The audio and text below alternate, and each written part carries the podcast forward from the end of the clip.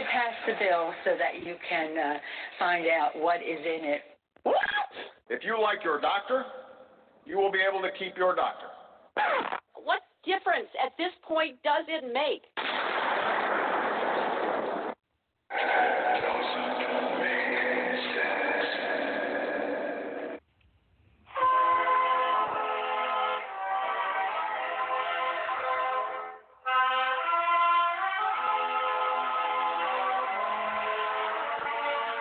Looking to make sense out of what's going on in the world today, then you've come to the right place.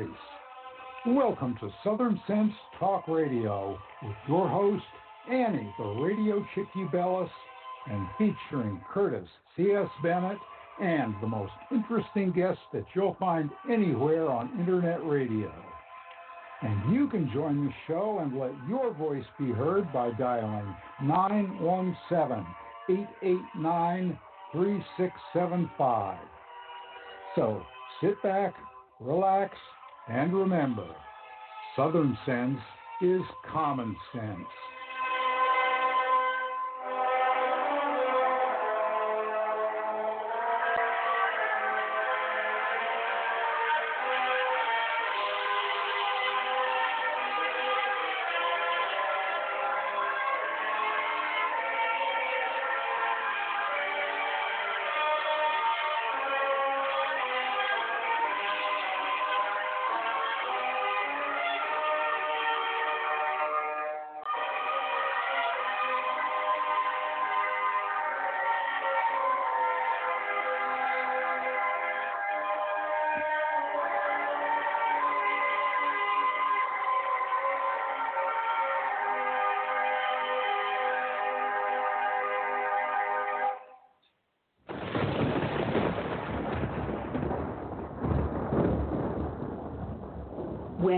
Emergency strikes, what's your first impulse?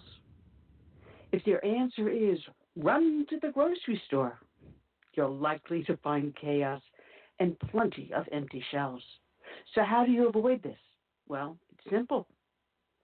You use today to make a plan, to prepare for things that may happen.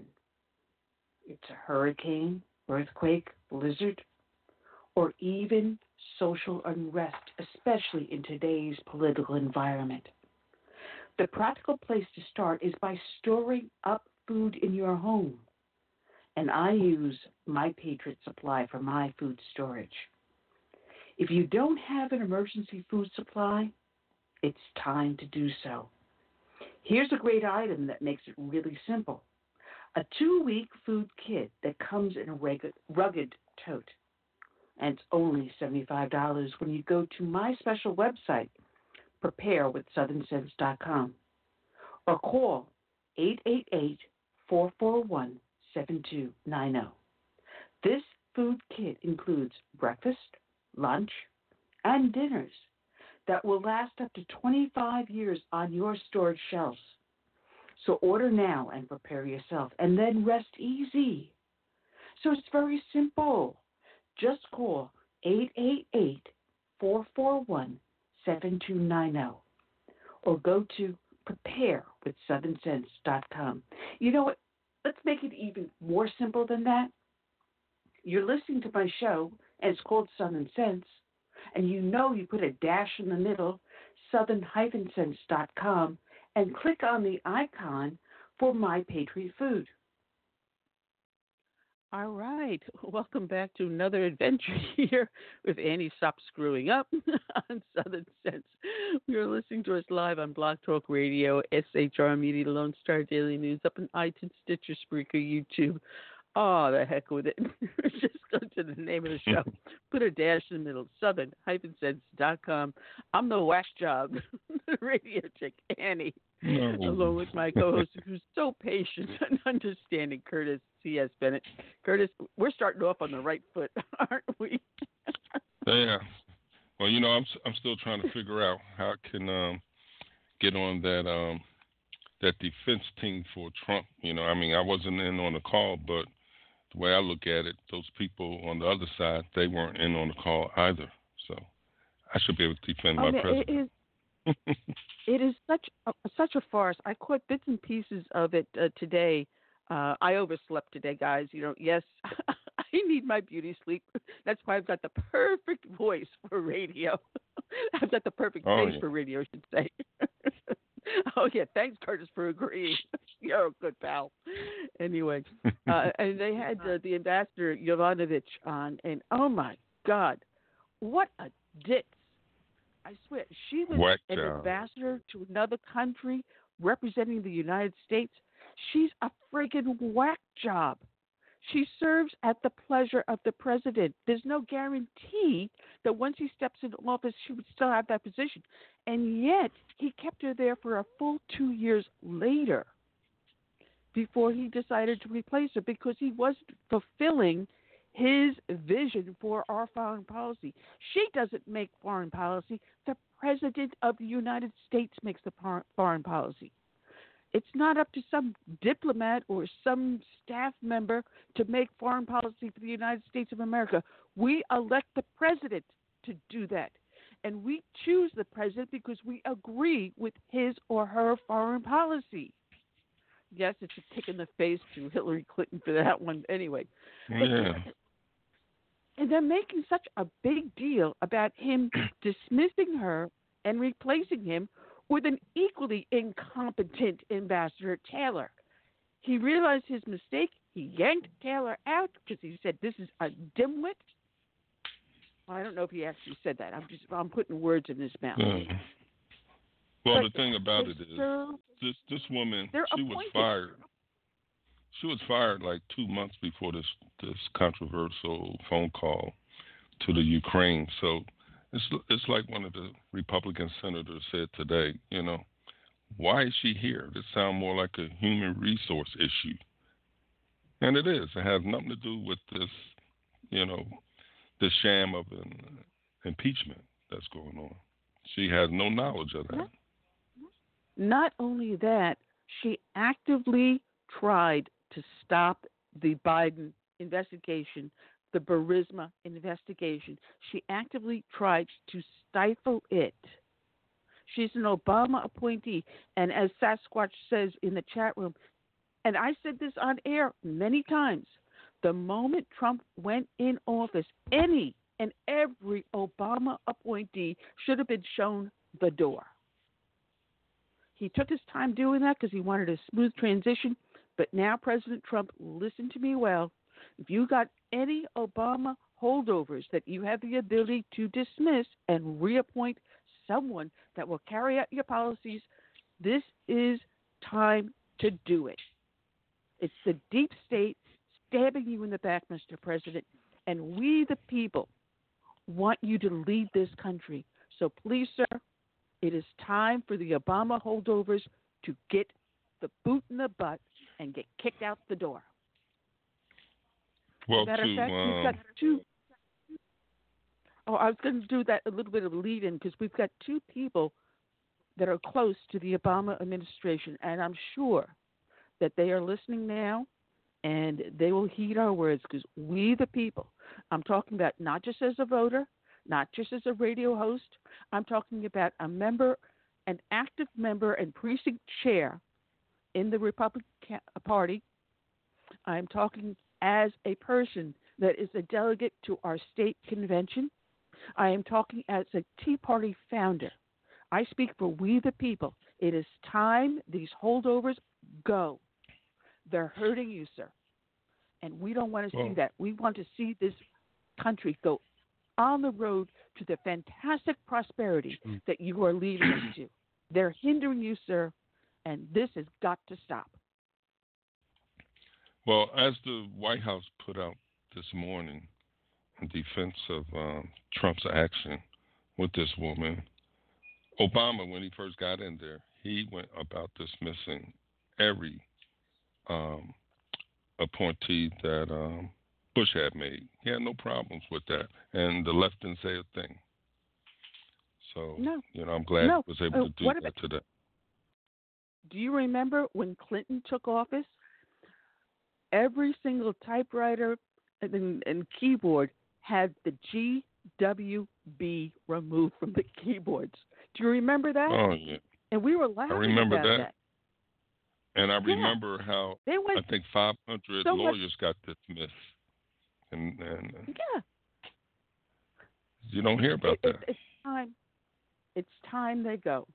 Anyway, we've got ourselves a rocking and rolling show today. Um, we're starting off. We're welcoming back um, Jessie Jane Duff, gunnery sergeant, retired. Jessie Jane Duff. She's coming in as a spokesperson for the uh, RNC.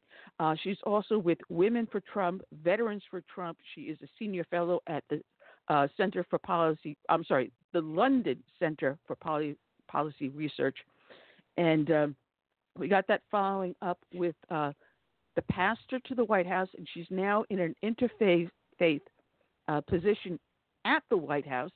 Uh, pastor Paula White Cain. Uh, we're following that up with a confidant and friend of the president, Bill Gunasti, and we're closing out the show with two of your friends that are part of the 912 project as well as the Tea Party, Royal Brown and Glynnda White. I mean, we we've got a rock and roll show, and I'm telling you, folks, you got to tune in every Friday on this show between 3 and 6 p.m. because we are booked through the end of the month already in advance, and I've got people looking at December, and it, it is one big hit after another. We've got Kim, uh, Kim who's running for office um, in Maryland. Uh, uh, oh God, I just had a brain fart. Uh, the the And Burgess Owens running for Congress too. yeah, uh, the congressman from Maryland, District Eight, uh, that just passed away. Mm, Oh, you Major okay? I know you're talking about um, uh, Klacik, whatever her name is, um, Kim. Kim Clay, but I'm, I'm trying to remember the name of the congressman that just Oh, passed away. this Elijah was past month. Thank Elijah you, Cummings. thank you, thank you. Brain fart. I got gray hairs, so I, I'm eligible to brain fart every now and then. Yeah, he's the one that she's. Well, his wife is Yeah, uh, trying to run for his position too. Yeah, uh, absolutely. It's going to be an exciting race. Uh, we've got uh, uh, Nicole Mulakis, who's running in Staten Island in over there. She's going to be on. Um, good Lord, I can't even think about half the dozen people that we've got already coming on. But it, it's going to be an action-packed um, day today. So anyway, I'm battle. If you're watching on Facebook, I'm battling a kitten right now. She's trying to climb on my lap. Uh, baby puppy, come on, come on, come go back up. anyway, this is live radio. You can't make it up. Anyway, folks, um, those that listen to the show know that we start off each and every show with a dedication to a fallen hero. Today's dedication is going to go out to two fallen heroes. It's going to go out to Sergeant Leandro Jasso and also to multitask K9 Maiko, who were killed on November 24th of last year while serving during Operation Freedom's Sentinel. And as I pull up the stuff, this is from the Army Times, and it starts off In the final hours of Army Ranger Sergeant Leandro Jasso's life, he breached a small building in the southwestern edge of Afghanistan and engaged the heavily barricaded Al Qaeda fighters in close combat. Two of the enemy, enemy fighters were killed inside, but three attempted to flee, only to be gunned down by the isolation element as they exited the compound. Jasso's element consolidated as they took stock of the roughly four minute gunfight that yielded five enemy dead, recovered one M4 carbine with a thermal optic, three AK 47s, one PK machine gun, and multiple chest racks with magazines and assorted ammunition.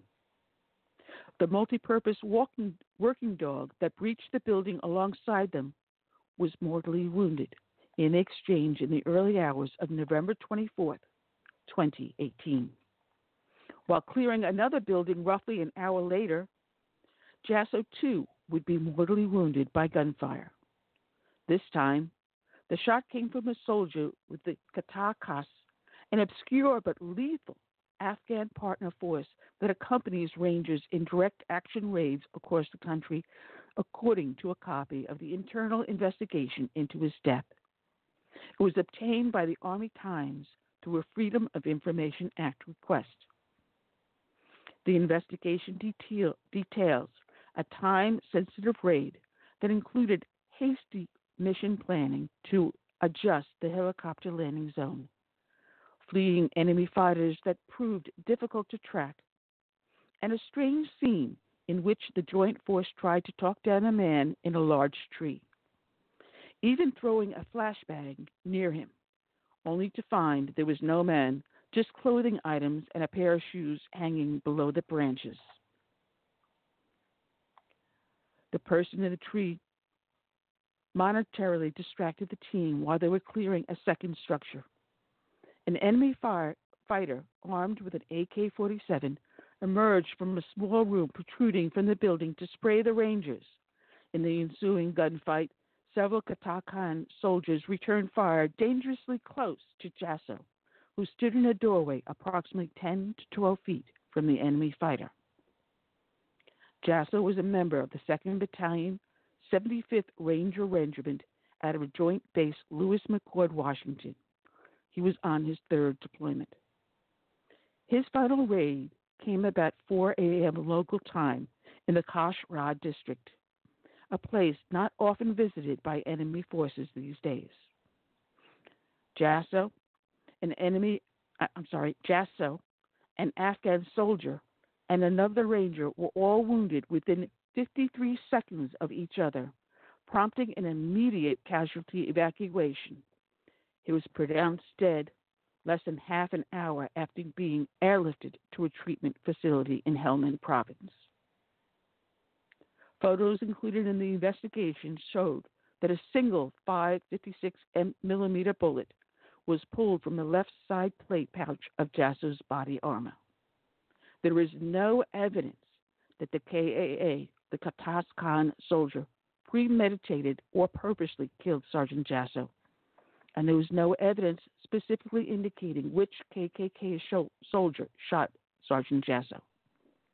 The investigating officer also wrote in his report each of the Ktah Khas soldiers denied shooting the ranger. None of Jasso's actions on objective was found to be at fault in the death investigation.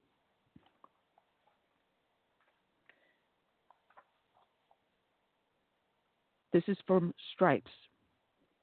Earlier this year, Sergeant Leandro A.S. Jasso and some of his closest friends happened to be in their hometown at the same time and reunited at a bar. It was a special occasion. The 25 year old Army Ranger was set to leave for his third deployment overseas. Fearing for his safety during another long tour of duty, they asked him not to go, but it was to no avail. I knew he was doing what he loved, recalled longtime friend David Sorensen, 25. He always wanted to go and save people. In his short life, Lando left a deep, lasting impression in his hometown in central Washington state. Friends and mentors said. Sorensen was stunned by the news. I couldn't believe it. He was invincible, he said. Nobody could touch Lando. Jasso was remembered in the small town of Leavenworth as a bright, funny, driven, and loving friend who made everyone feel special. At Cascade High School, where Jasso attended, a moment of silence was held in his honor. And at the fire hall across the street from the school, where Jasso's brother and several friends once worked, the flag was lowered to half staff. It's heart wrenching Lando was an incredibly charismatic human being, and it's hard to imagine someone like that was gone, said Andrea Brixley, an English teacher at the high school. It's like you feel a hole open up inside of you that you didn't even know was there. He was a wonderful kid. And this is also from Stripes. A U.S. military working dog was killed during a recent clash in Afghanistan, in which an American soldier also died, military officials confirmed, after the dog's unofficial biography began circulating on social media.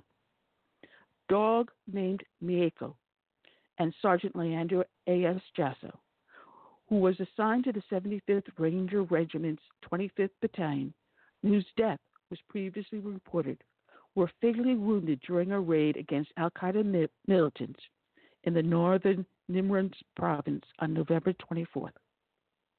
The seven year old dog was leading Rangers into a compound where at least one militant fired at him, revealing the militant's position, which the Rangers then targeted according to the biography of the dog. The actions of Maiko directly saved the life of his handler and of other rangers involved in the clearance. A spokesman for the 75th Ranger Regiment at Fort Benning, Georgia, said they were still trying to determine who released the unauthorized biography of the multi purpose canine, but said it was accurate. It was purported to be a photo of the Dutch born dog that was published on Facebook page. U.S. Army WTF Moments. A representative of the site declined to say how they had gotten the materials. Jasso was not Maiko's handler. Preliminary reports indicated that his death was caused by an Afghan forces who accidentally shot him during a close quarter firefight against one of multiple barricaded Al Qaeda shooters. Like many of his human counterparts, Maiko had served multiple tours in Afghanistan, six in total, and conducted over 50 Ranger led raids. He had the most training and combat experience of any dog with the battalion at the time of his death. Rest assured, Maiko never backed down from a fight with the enemy, training or combat. He embodied what it means to be a ranger while many dogs are trained for a specific task. Multi purpose canines like Maiko are highly skilled and must undergo a rigorous selection process like the rangers they assist. Maiko had been trained in patrolling, tracking, bomb detection, and apprehension functions and had used these skills on several occasions, including clearing buildings. Maiko, who had worked with the five Ranger handlers over his career, was remembered for his rock solid consistency and forgiving nature. There was not a day that passed when he was not 100% committed to giving everything he had, regardless of how hot it was, how long the operation was, or how many buildings needed to be cleared. Maiko's loss is devastating but the results of Maiko's willingness to operate without guard for his own well being were tangible. It is an empty kennel. Husbands coming home to their wives, kids getting to see their fathers once more, and the Rangers getting to live to fight another day. It was Maiko's task. Today's show is dedicated to K9 Maiko and to Sergeant Lando Leandro Jasso. It is also dedicated to all of the brave men and women out there serving in our military. From the birth of this nation through today and into its future. We also dedicate it to all the brave men and women that serve as our first responders, be they law enforcement, firefighters, or emergency services. We can never say thank you enough. May God bless each and every one. And we dedicate to them this song by Todd Allen Harrington. My name is America.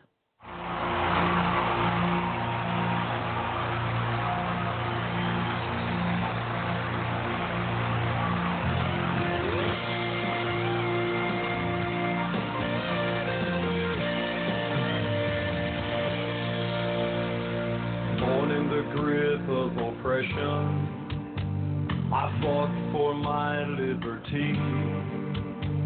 I paid with the blood of my people. Freedom has never been free. Now my door's always open to dreamers and friends.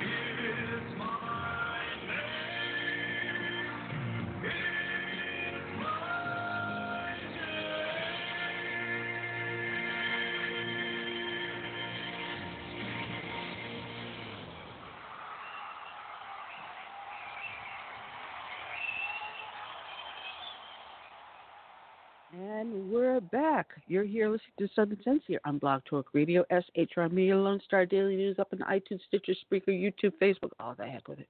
Just go to the name of the show, put a dash in the middle, southern-sense.com.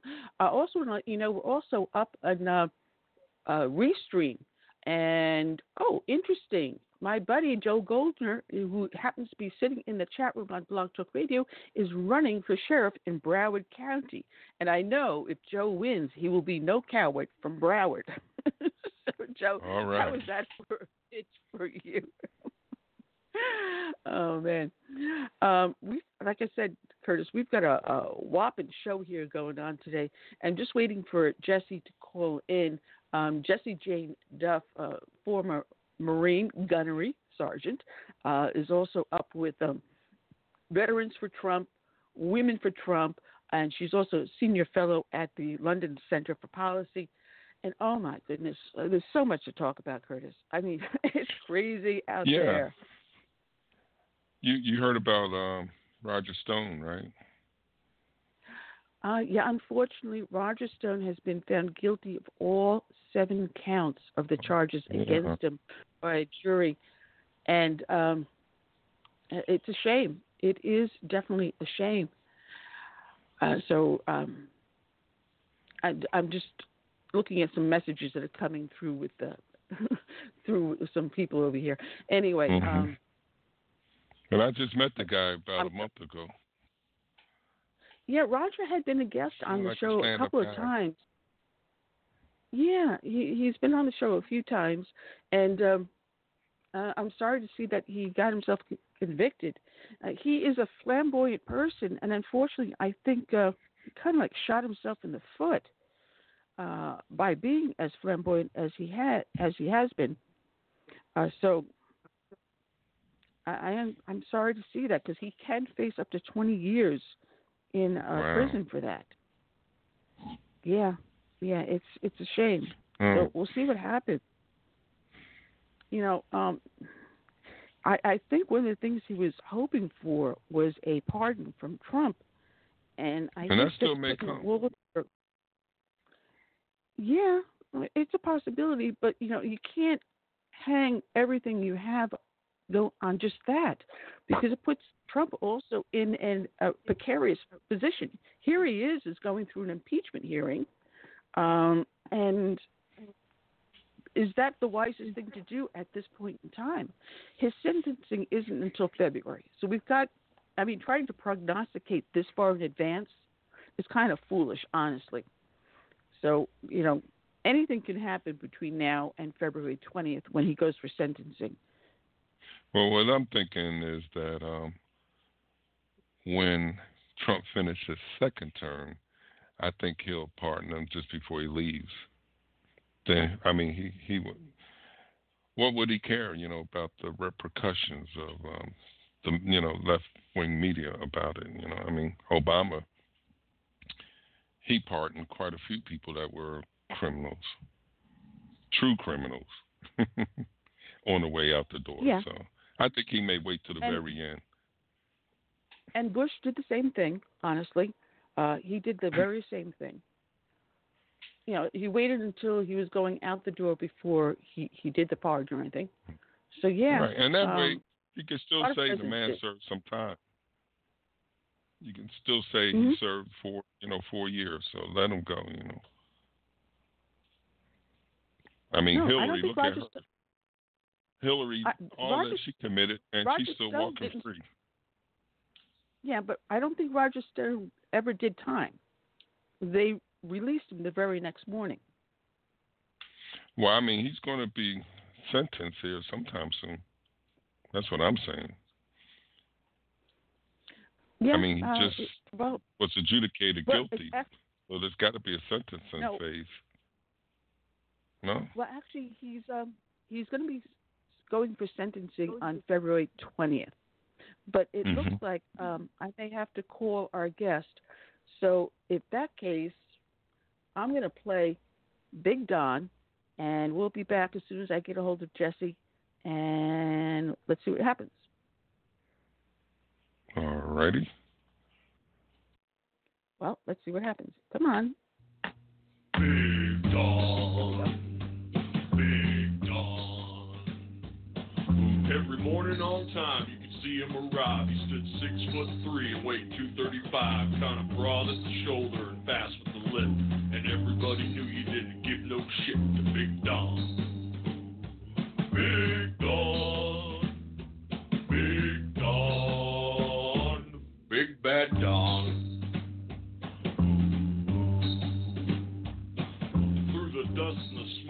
Democrat hell walked a giant of a man that the Patriots knew well, grabbed a sagging economy and let out with a groan, and like a mighty oak tree, just stood there alone, Big Don.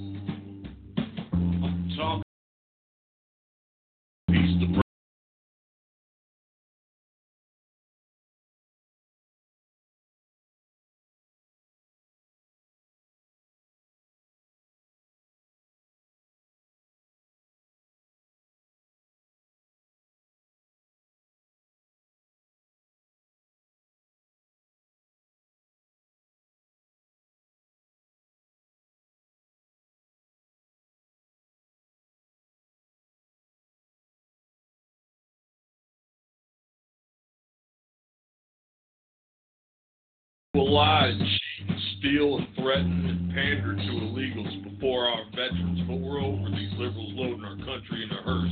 It's about time to put America first Big Don. Big Don.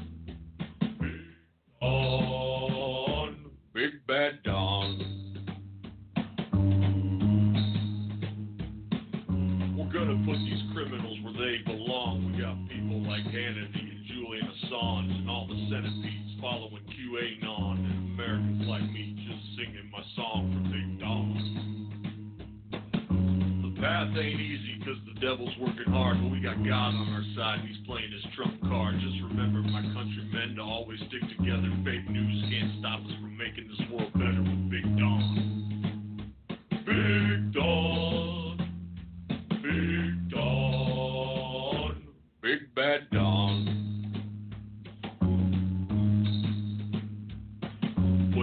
all said and done, America will be great, and we'll build a statue just to commemorate a great man with these words on the slate. Thanks to the people's power, a man came from his tower to save America in its final hour. Big Dog. Big Dog. Big Don. All right, and we're back. You're here listening to Southern Sense here live on Blog Talk Radio, SHR Media, the Lone Star Daily News, up on iTunes, Stitcher, Spreaker, YouTube. I'll oh, just go to the name of the show, put a dash in the middle, Southern sense.com. I'm your hostess with the mostest, of radio chick Annie, along with my co-host, the one, the only C.S. Bennett. And we've got Kier Curtis on the line with us, returning one of our show favorites, retired gunnery sergeant, USC Hoorah, Jessie Jane Duff. Good afternoon, Jessie. How are you today? Good afternoon. I'm fabulous. How is everything today? Just fine, oh Gunny. man, it's crazy. It is crazy out there, Gunny. I'm telling you, it is absolutely nuts out there. Did you? I, I know you had to catch the impeachment hearings. Is that not I a watched. farce Um, or I, what? I watched as much as I could stomach. I had to kind of keep going back and forth because it's it really was dry, very repetitive, um, very annoying too. The way Adam Schiff was cutting off uh, the New York congresswoman and not giving her an opportunity to question the witness. But uh, it just it what really disappointed me more than anything was there was this long introduction segment by the Democrat uh, counsel of asking her, How did that make you feel? And how are you feeling about this? And how did that make you feel? Like when you were let go, how did that make you feel? I don't care how it made her feel. It doesn't matter to me. For somebody who has been reprimanded more than enough times that I could shake a stick at, I've been reprimanded so many times in my entire life that it gets to a point where you just don't remember it anymore and you shut down your feelings and you keep marching. You get over it. She's actually going to testify in Congress how she felt how she feels is irrelevant. if she has a perspective that the president did, he hurt her feelings, it bothered her. Well, get over it, shake it off. We all been there. We've all been there on some level. But for and you know everybody said she was going to cry. That was the other thing because apparently behind closed doors she was a big floppy mess. So I'm sorry. I would have had to pass. I would have brought the biggest Costco box of Kleenex I could have found. And I would have been sitting there just waiting for my opportunity. I would have got up, walked over there, said, Here's some Kleenex in case I make you cry because I probably will. Then I would have gone back to my seat.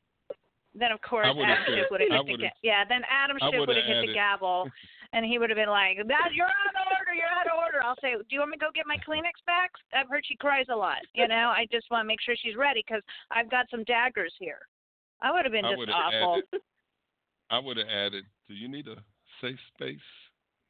Yeah, exactly. But, but you know, she didn't cry. I give her a lot of credit. She didn't. She obviously had got that so far out of her system she couldn't even fake a tear.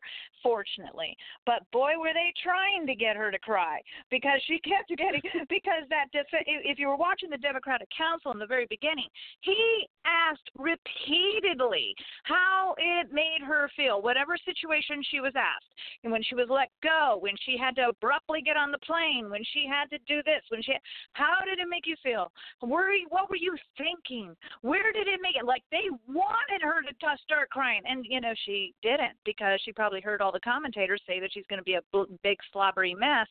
So she got her act together. And honestly, I just was a little bit dismayed that uh, Adam Schiff even allowed the.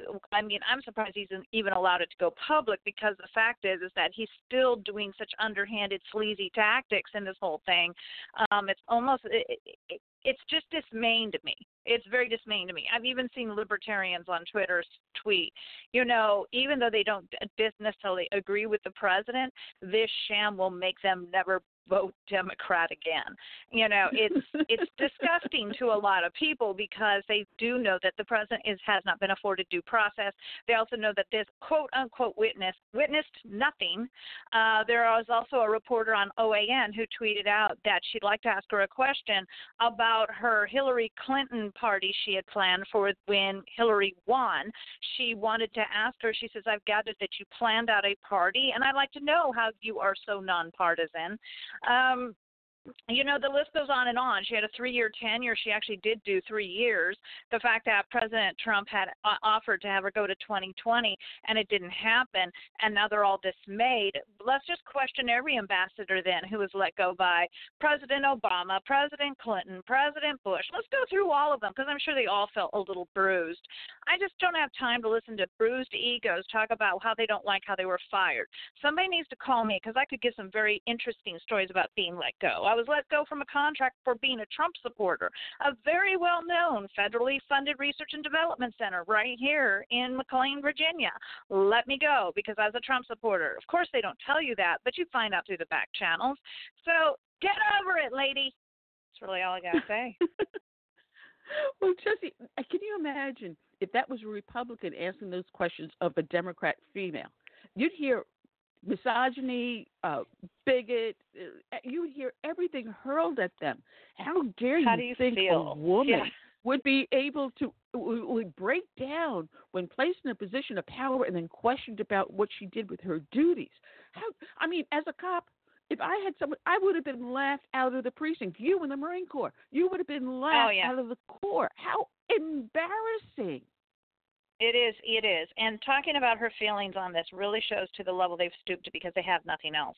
So let's just criminalize. Let's impeach the the. So basically, they they saying to me that they need to impeach the president because he hurt Yovanovitch's feelings? That's what it sounds like. Because that's all they got. Guilty. I hurt her feelings. she got she got canned. Let's bring up everybody who got fired from The Apprentice. Let's go through them now. Oh, we're gonna. Oh, that I shouldn't give them any ideas. The next hearings will be if everybody was fired from The Apprentice, and how it was so inappropriate to do that on camera in front of public space. We have to impeach this man. I mean, that's what they're down to, and uh, I mean, it's a gas. It's just. It would be, and, not only that, they they they people who have been in the hearings have said people are actually falling asleep in the audience because it's so dry and boring. When I've listened to Yovanovitch, she's really just repeating herself over and over. It's a different line of questioning that's the same question, just a different way that, that each side is presenting it. And each side has pretty much reinforced their position. The Democrats have reinforced that she wasn't happy about being let go, and the Republicans have reinforced that she was let go before any of this happened. That's really what it boils down to. So, you know, there's no there there. Yovanovitch, the, the, and then I've gathered that, you know, maybe you had heard of how Judicial Watch had found that she had essentially also had uh, spied on many conservative or had, was it their tweets or um, I'm trying to recall the information Judicial Watch had exposed about Seb Gorka, uh, uh, Jack, uh, Jack Posobiec with OAN and several other conservative reporters that apparently they were monitoring and she was a part of that. So there's a lot of there's a lot of dirty that's tied to this lady, and there was a lot of reason why President Trump was not confident in her anymore. She was a part of a lot of awareness of the corruption that was currently going on, and apparently, even when she went up to get confirmed as an ambassador, they peppered her with questions to get ready on the corruption that went on with Hunter Biden. They were fully aware that Hunter Biden was doing some nefarious deeds. That apparently Obama was very uncomfortable with him being part of of the energy company that was apparently supposed to influence for the sole purpose of influencing the Obama Biden administration. So before she got confirmed, they gave her a round of questions so she could be ready for it when confronted with it on how she was going to handle that or how she was going to approach that or what was her awareness of that. You know, the whole thing is um, tragic that we've reached this point. It's really tragic because if we don't protect and defend this president, then what's going to happen the next time? It's it, it's going to become great havoc. It's not that we don't have enough havoc in Washington D.C. already as it is, but it's going to come to a point where Republicans will do this to the next president, and then it's going to be a ping pong match on who's going to undermine whom. We basically will nullify the position of being even a president if this is the type of behavior that we're going to be able to impeach one over. This is really a reckless, reckless operation uh, on the Democrats are pulling, and they there has to be somebody on their side that re- realizes this. Jessie, Jessie, you're, you're too docile. Why don't you tell us what you really think? oh my gosh, you need me to take it up a notch? Be careful. this is this is pillow talk. This is Jessie Duff's pillow take, talk take right now. I'm being camp. gentle. take us back to I'm being, camp. I'm being, yeah, I'm being sweet over here. This is this is this is pillow talk. This is just you know, if if we were in a relationship, you would be like, oh, she's happy, everything's good. Yeah, this is this is normal. This is this is the normal. This is why I don't go home often for you know holidays. If there's any Democrats in the room, they're like, "Oh, righty, we know Jessie's here. They clear out." You know, actually, it's just you know when we look at all of this, it is disgusting, and all of the Democrats with a reasonable brain out there know that this is a very high risk move. This is a politically a, a huge risk. They know that it's undermining themselves for 2020. They know that the message has gotten out. I mean, President Trump's donations actually have gone up. His ratings have Yep. gone up. The stock market has done better. He even said in his rally last night in Louisiana that his guys are saying, "Hey, sir, have these have the impeachment hearings go longer. You're doing great in the polls." I mean, it's like he's like, no, no, we don't want to. But they're like, sir, but sir, the, the ratings are going up. Your poll numbers are going up.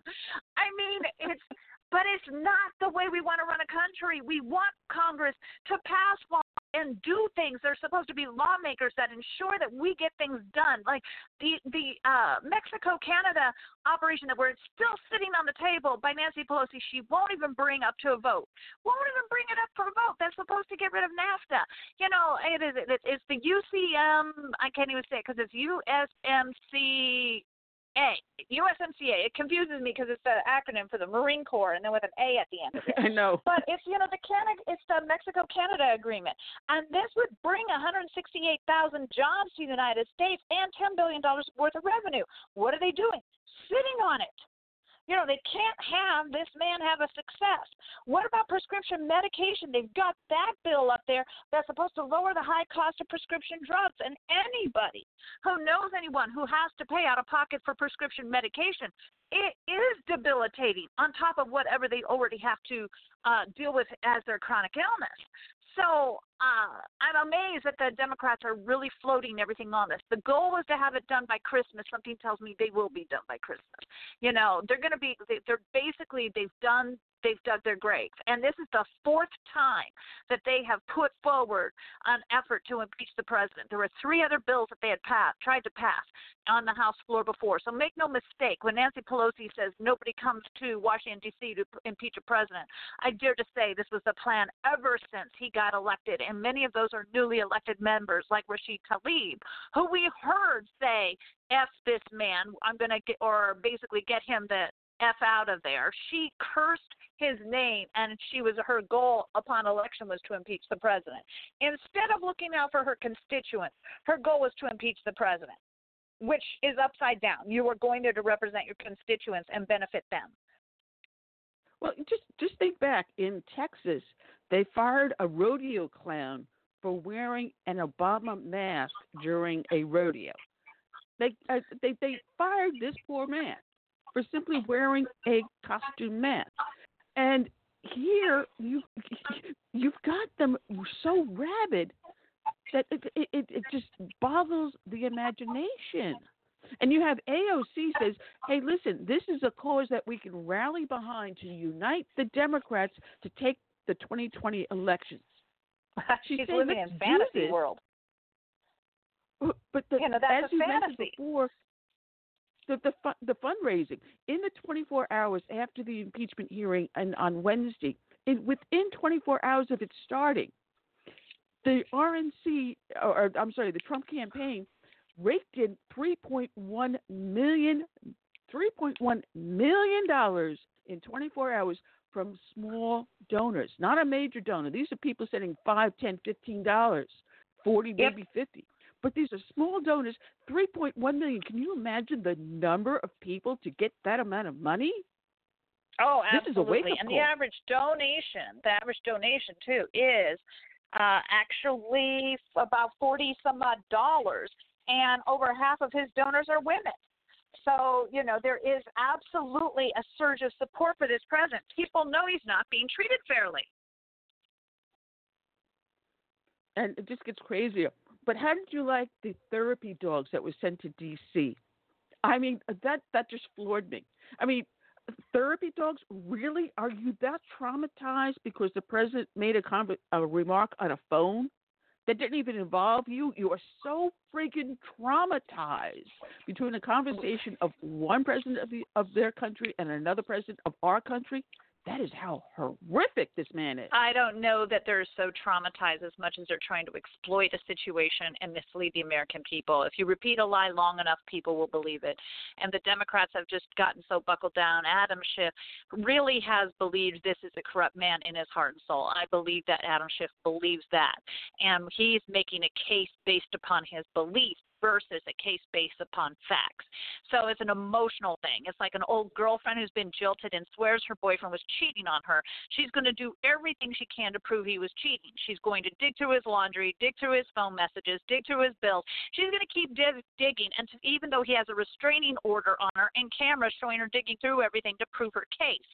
And that's Adam Schiff. He's digging through everything, and we see what he's doing, and every single thing that he is doing is fraudulent and misleading, trying to convince the American people because he keeps coming up dry.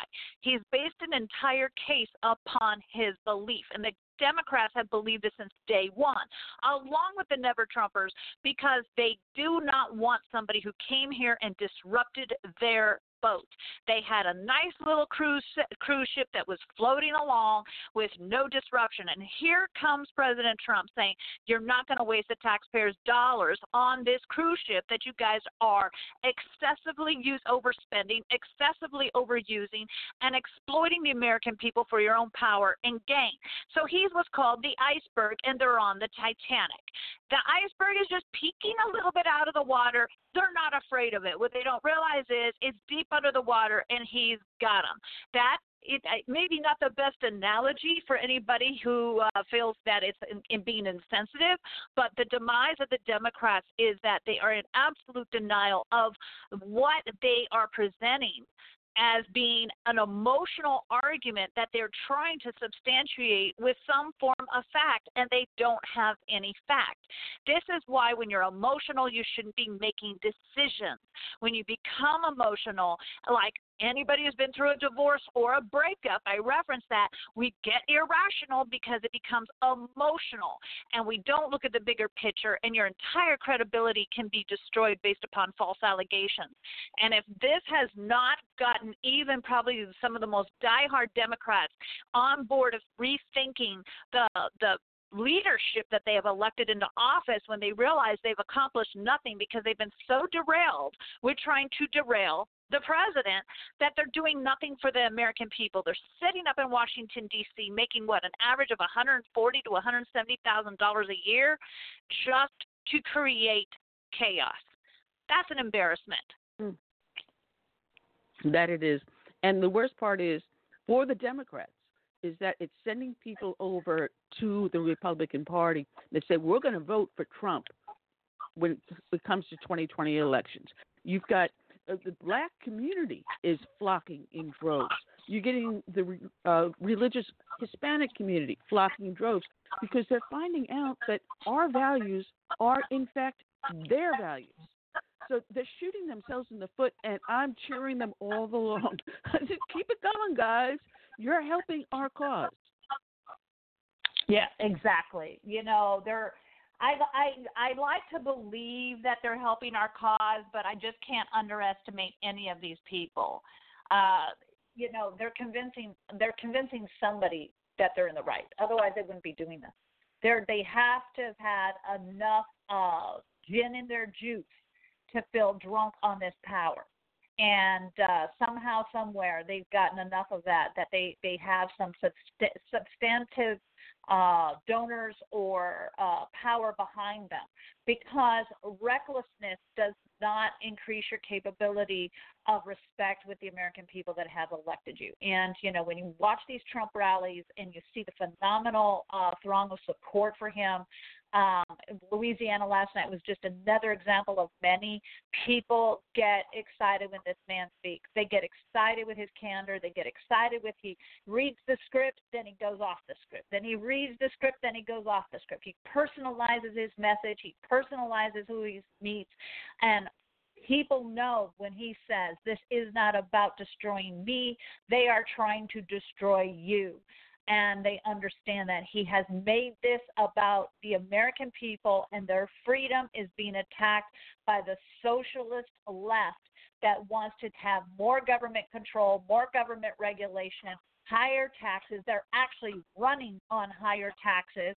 They're offering this complete fraudulent medical plan that would cost American tax. It would remove over 200 million Americans off of their private health insurance and cost us anywhere between 33 trillion dollars or the 50 trillion potentially that Elizabeth Warren's plan would cost.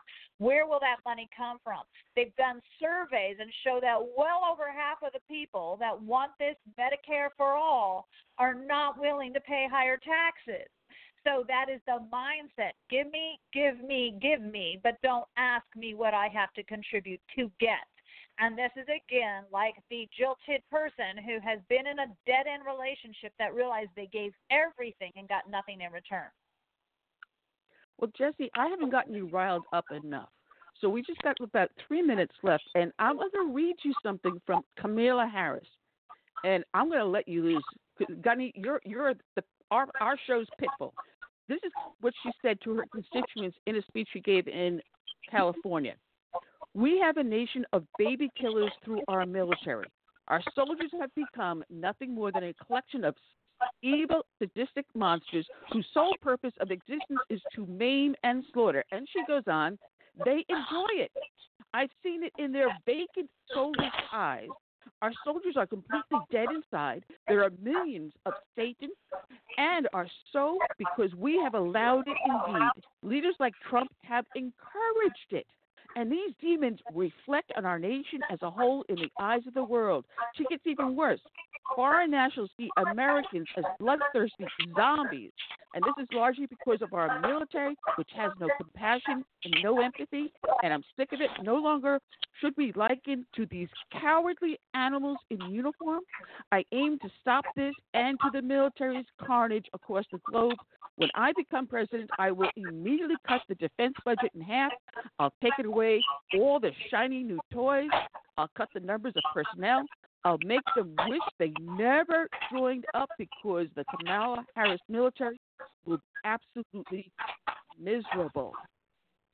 Oh my God. Oh, okay. So I guess may we say may she rest in peace because she just killed her presidential bid.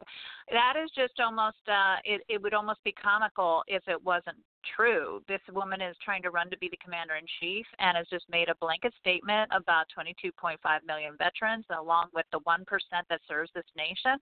I mean, I can't. I, I can give you example after example of heroic efforts that our active duty and reserves who have been called active duty have uh, contributed to save the lives of others, and what they have done to uh, ensure that our freedom has been in, intact. What they've done to help others have freedom. Uh, there's many foreigners that would give their right arm, including her, apparently her own mother, to come to this country because of the freedom that we have.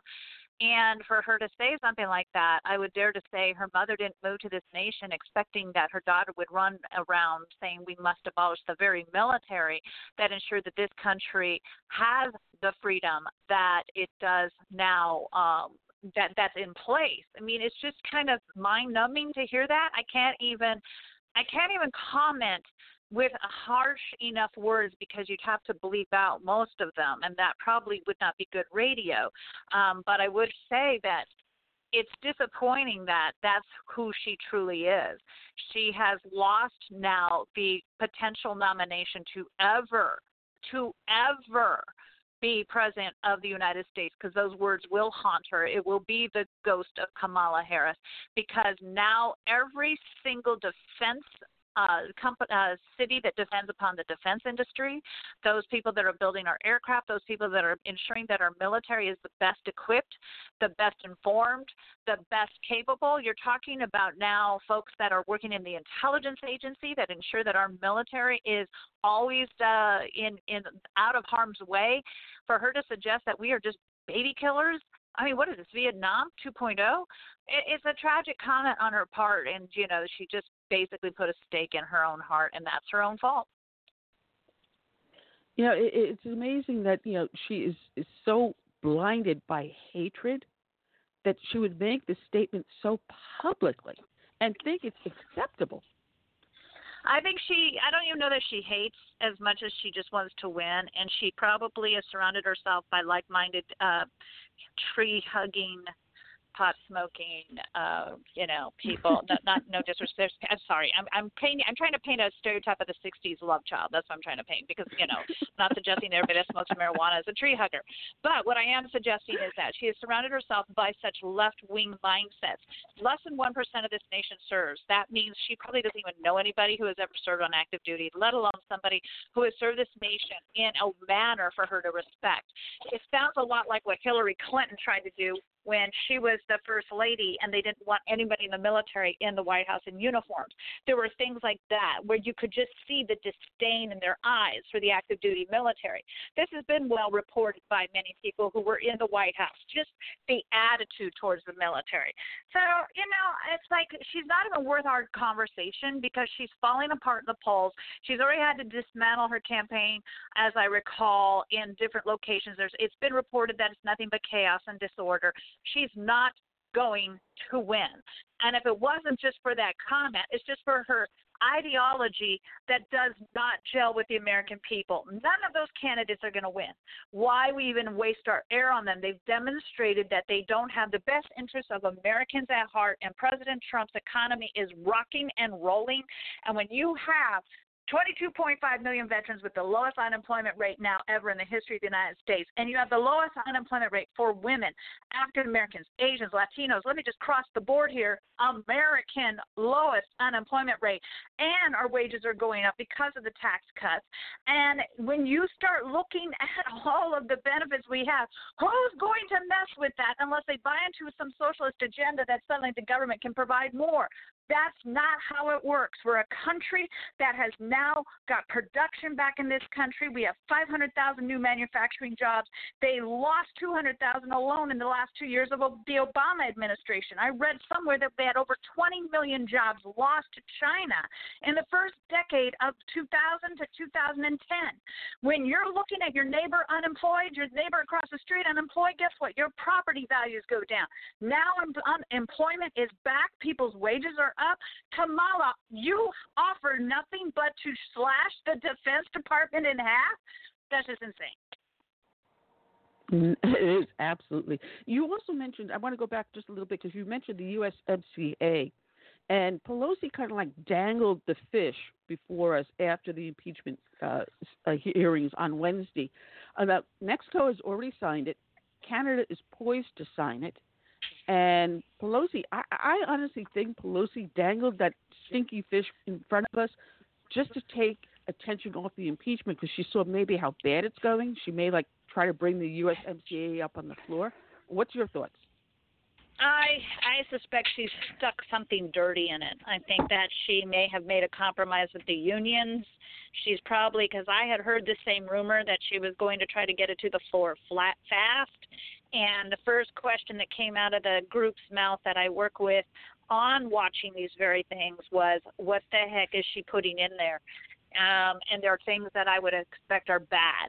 You know, one of the things we have to be very careful for are the omnibus bill that the president promised he would not sign. Again, well, now they're doing baby omnibus bills. You know, they're breaking them down into smaller pieces. Our debt and deficit is now at record highs. So the spending has to now be put in a way where we know we can get out of this. Our GDP cannot be below what our debt and deficit is. You know, it is putting us in a position where we can be financially, we can collapse. So I dare to say that she's going to try to sneak something in there, and uh, who knows what the heck it is. For all we know, it could be Oh, a maybe- DACA am- amnesty again. who knows? Curtis, you got a question? Curtis? Well, I want to I want to know what you would have said, Gunny, if you were interviewing this woman this morning. Which one? Well, well- Which crazy one? The the, the I need a space woman. Oh, Yovanovitch. What's the one question you would have Ambassador want to ask her? Right. Uh, you know, I I really would just say so. Apparently, you're very emotional because you feel a lot. You know, because you testified here on how you feel. Yeah, it sucks to get fired, doesn't it? Uh, can you tell me how many Americans have been uh, dismissed? You know, can you tell me how many Americans have lost their jobs this year? You're not the first one to go through that. You know, how do you feel about others? You know, you act. How long was your appointment? She'll say three years. How long did you serve? She would say three years. Who appointed you? Barack Obama. Did you have any? Did, did you have any concern when President Trump was elected that you would actually be extended? You probably didn't even expect that. And then not only that, the person that they replaced her with was also a former Obama person. It wasn't it Taylor, the one the the one that was testifying was it yesterday, their star witness. He's the one that has replaced her. Well, it doesn't sound like we we've got some kind of plan here to uh, get Trump people in there. We we put another career diplomat in her place. So you know, there's just a lot of questions that would just run through my head. But I just think it's a waste of time. We're looking every every question that needed to be asked was already asked. Did she overhear any collusion? Did she ever hear about any crimes? Did she ever hear about any bribery? Because they've had to change the wording language now from quid pro quo to now bribery. I would ask her specifically the same thing that the senators and congressmen have asked her. Did you witness any of this? Did you overhear any of this? And her answer has repeatedly been no.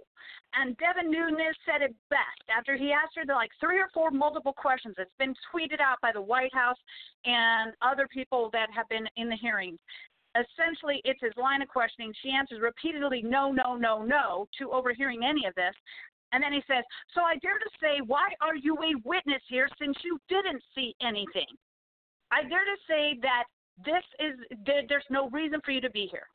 And the look on her face was a little aghast because you know the sun, the moon, and the stars revolve around her emotion. Anyway, well, I think we've covered it. the hearings are a joke. They've embarrassed themselves, and uh, there's not much. Uh, we have. We just have to now make sure that the Republicans keep keep driving it home and keep getting in front of the press. I will say, for the first time, I'm proud to see the Republicans rally harder than they've ever tried before. You know, prior to this, we saw people like the Paul Ryans running around and dismissing the president and sending out casual tweets of disgust. And now we finally got all the Republicans realizing if you allow this to happen, you will never get your democracy back. And they finally realized this president is the only person who has been able to do that. Absolutely, absolutely. And, and the left is crying all the way to the paycheck they cash as members of Congress and the Senate, and it, it, it's become a, a farce. I mean, I, I, I voted for Reagan the first time, so that I've seen quite a lot. But to see the political environment that I see today, I thought the '70s were bad, but this this is just absolutely crazy. But his rallies are getting bigger and bigger and bigger than when he Yeah. ran as a candidate, and it shows Yeah, the support are- of the American people.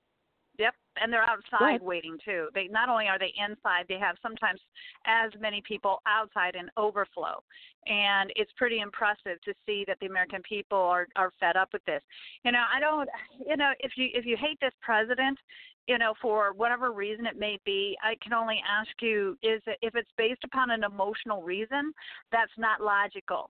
If it's based upon something that you heard about in the 70s, or if you heard about in the 60s, you know it's not logical or you know not the 70s i'm sorry i'm even the 80s you know some of the things that you know he may have said you know uh you know on the the camera the the camera that uh, what was that the uh the the webcam well no what am i trying to say the uh the bush tapes when he remember reggie reggie when help me out here, people. Oh yeah. All right. So yeah, the grab by the P word. Yeah, if that's all you've got, then you have nothing. Because he wasn't an elected official. That was a hot mic that was in the 80s. And I dare to say, we didn't even know what the Me Too movement was in the 80s. We were offensive people in the 80s. Anybody remember sitting around, or is it just me, that remember sitting around the dining room table and hearing jokes that would be considered highly inappropriate by today's standards? So, you know, you're sitting back and it's like basically saying you're offended that George Washington was a slaveholder compared to today's standards it is, but compared to the standard of which this nation was founded, that is a, a tragedy that has happened, but it doesn't mean he was an individual who was a horrible person based upon the history of our country. What made slavery so horrible was that the society throughout the world tolerated it. Not one individual, societies societies such as Europe, Africa, everywhere you went, the slave trade was something that people had accepted. So you cannot sit here and go by today's standard to judge what often was considered acceptable under maybe two, two, three, four decades ago. And I see uh, that happen all the time. I, you know, I don't even care what Joe Biden said in the 80s. I don't even care what he said in the 90s for that matter. He can't even get it straight in 2019. he says he says flat out, poor kids are as smart as white kids.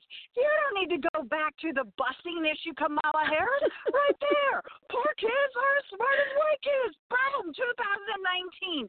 That's what you got to worry about there's a lot of offensive things that our country has had happen and we could debate all of those things horrible things. At the same time you got to look at how society had to slowly pivot and slowly change and recognize and even our founding fathers set up that we had a Declaration of Independence and a Constitution that were created so that we could change, that we could become better. They weren't set up in a way that we were we were bound to things that may not have been the best mindset for our nation. But you know, I regress. It's it's like President Trump. If people don't like him, it's always based upon something of the past or something that he says at a rally. They want a scripted politician. Look at his policies, because guess what? I don't care what this man has said or what he has tweeted. Look at my, uh, the fact you have a job. Look at your economy. Look at your prosperity. The actions are louder than words. That, that- is absolutely, absolutely true. You know, I, I want to bring another little bit of a subject because you mentioned the Constitution, I'm going the Bill to. Rights. I do have another call coming in, so I'm going to have to go. I have another interview coming up, so I really got to. I have about one more minute that I can probably uh, contribute. All right, just the recent court ruling that is sending, uh, they're saying Remington is guilty because that was the weapon used in a shooting. That's an assault directly on the Second Amendment. What was the ruling? I'm sorry, I didn't. Uh, you said there was a ruling to about a weapon. The, the Supreme the Supreme Court was hearing a case involving Remington and the Sandy Hook shooting. Oh, oh, and there. Okay. I don't see the Supreme Court ruling against the Second Amendment in any way, shape, or form. We have enough judges that are conservative that support the Second Amendment, and I don't expect that it's going to be anything different. You know, trying to blame Un- a un- gun maker for Well, unfortunately, the Supreme Court said the case should go forward. So the case will Well, be going not- back to the. Re- Well, I'm not court. aware of the case, so I really can't comment on it right now. But I do have a call coming in. It is an interview, so I do have to cut and get going. But please do invite me back anytime again. I welcome it. Absolutely. I'll Most get a hold of. Gabriel. Thank Absolutely, you. Gunny. Take care and God bless. All right, Curtis. Uh, it looks like we're having a, it could be a problem with Paula because she does have a White House appointment, so she could be caught up in that. Mhm. And I sent her agent a couple of messages. Now he reassured me last night that she would be on. Uh, it's a shame that uh, we don't have her, um, but Yeah. uh, the show must go on. And I left the number just in case, you know, she becomes free or, you know, wherever she is now, she can call in. Well, I just want to follow up on what I was talking about. But the Supreme Court has ruled uh, the guns and Second Amendment is now one of the top most critical issues in our nation. And this is from Tea Party PAC. And they reported that this was also up on InfoWars. On Tuesday, the highest court in the U.S. refused to halt the lawsuit filed by the parents of slain students against the Remington Arms Company, which alleges the company promoted the Bushmaster AR 15 rifle for use in assaults against human beings. I've never known a gun manufacturer, unless it's in defense of uh, an individual, I've never known a gun manufacturer to say, well, let's go out and do a school shooting, folks. This is the perfect weapon for it. They'd be off their minds. They would have a, a whole passel of um, lawyers saying, hey, listen, this is poor advertising. And if you don't think a large company like Remington won't run an ad past a couple of their lawyers saying, do we have any liability if we run this ad? You know, it, it, it would be. Well, it would be the whole nature, the, the nature of their business.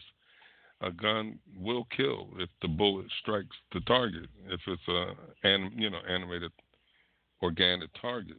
But um, no, they shouldn't be held responsible no more than um, the company that makes um, tools for surgeons. You know, it should be the individual or, that should be held accountable. How about how about someone that has a DUI, uh, hits someone, kills the individual? So are you're going to hold Ford, GM, Mercedes Benz, Volkswagen, Toyota, Honda, any of those companies that manufacture the cars that kill someone liable? It, it well, makes think, absolutely no sense. I Go think ahead. this. I think the Supreme Court is pretty much saying let the process go, and I believe if it does ever get to the Supreme Court level, then they'll rule against um, this lawsuit. But the process, well, I mean, you're free to sue whoever you want, you know, well, but you may not like the end results. Well, here's the crux of the matter. Uh, the Remington lawyers have argued a 2005 law protecting the company and firearms manufacturer from being held liable for crimes committed by gun purchasers. And it's, it's exactly this law that Congress enacted to ensure that firearms are so central to our, our society, to our, our rights as American citizens. And I remember after the Sandy Hook shootings that they were all pushing for the manufacturers to be held liable. So Congress went forward and said in 2005, no, you can't do that. They're not responsible for an individual's action.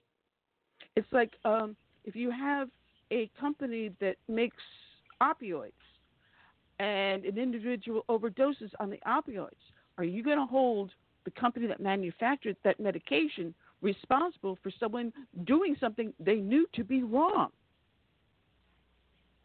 I mean, you, you purchase a gun for defense, for hunting, for protection. And if you're in the military, you use it to get your job done, which is to kill people. You would go into the military because you know the day may come where you may have to come to the defense of this nation, of its citizens, and kill the enemy. There's a specific purpose for weapons, be it a knife. What, what about these guys in MS 13 that buy machetes and decapitate people and cut them all up like they did to that poor girl in Brentwood or they do to their, their opposing gang members out in LA or Chicago or New York. You're going to hold the manufacturer of the machete responsible because someone decided to commit a crime using what you manufactured? No. No. Now, did did the Supreme Court send it back to the lower courts? I mean, for that, what was what, what was their reasoning that they give one? Uh, let me finish through the article. okay. Um,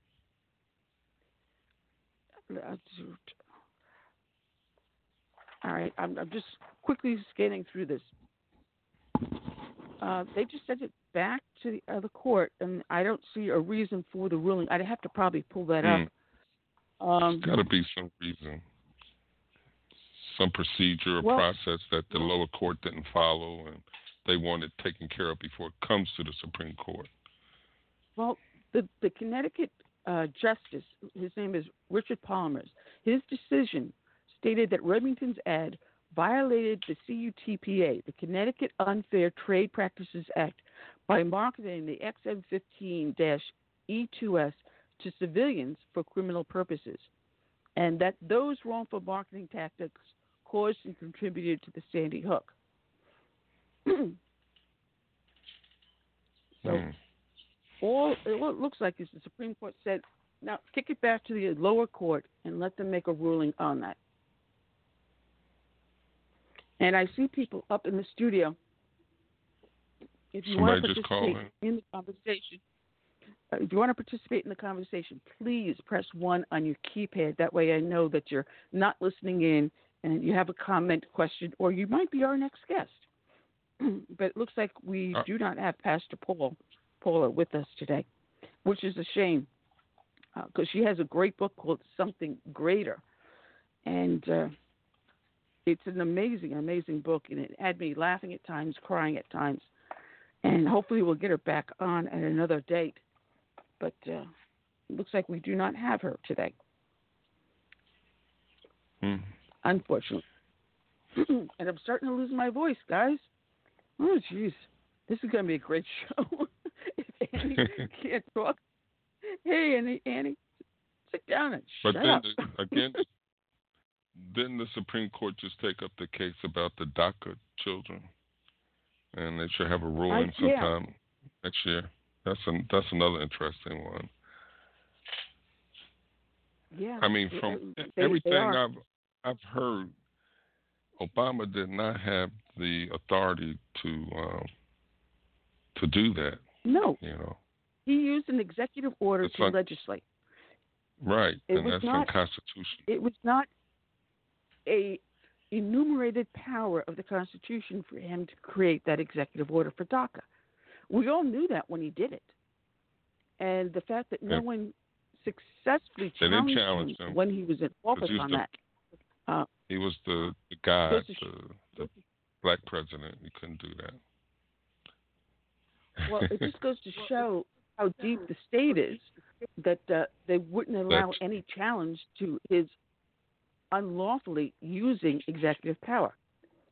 But if that was Trump, But- oh my God, Exactly. It would have gone to uh, the Ninth Circuit in California or the Sixth, Sixth Circuit down in D.C. And here's the good news, folks. And this is one of the things I wanted to talk to uh, Jessie about and go back to my notes here. Oh, I got the wrong set of notes. Um, Trump has successfully Change the face of the federal judicial system. Let me just pull up the information here. I, I got so many different. You know me. I've, I've Curtis, since you've been in the studio with me, you know how much I, am a mess, an absolute mess.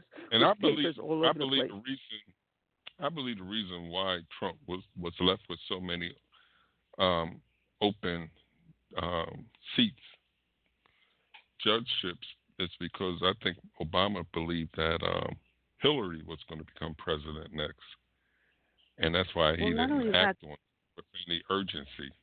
Oh, Hillary, she'll I- feel I it. will- She'll. Well, I will criticize Mitch McConnell when I see him doing wrong, but one of the things he succeeded in doing under the Obama administration is preventing a lot of these judicial appointments from going forward that Obama had put forward, which is why it left so many seats for Trump to do the appointment. So I'm not a fan of Mitch McConnell, and if you take the M off of Mitch and put a B in there, that's my nickname for him. But under Trump, um, we have seen as of this past Wednesday, he has named and shepherded through the U.S. Uh, uh, uh, nominations and approvals, um, including Neil Gorsuch and Brett Kavanaugh, 44 circuit court judges, 112 district court judges, and of these 158 judges, more are, are coming on. Um, it's more than any president in the history of the United States has ever done. These are roughly 25% of the appellate court judges that are changing. And it's changing the makeup of the court systems across America, which is what we want to see. Uh, the Third Circuit has shifted. Um, I said sixth; it was the Third Circuit. Apologize, my bad.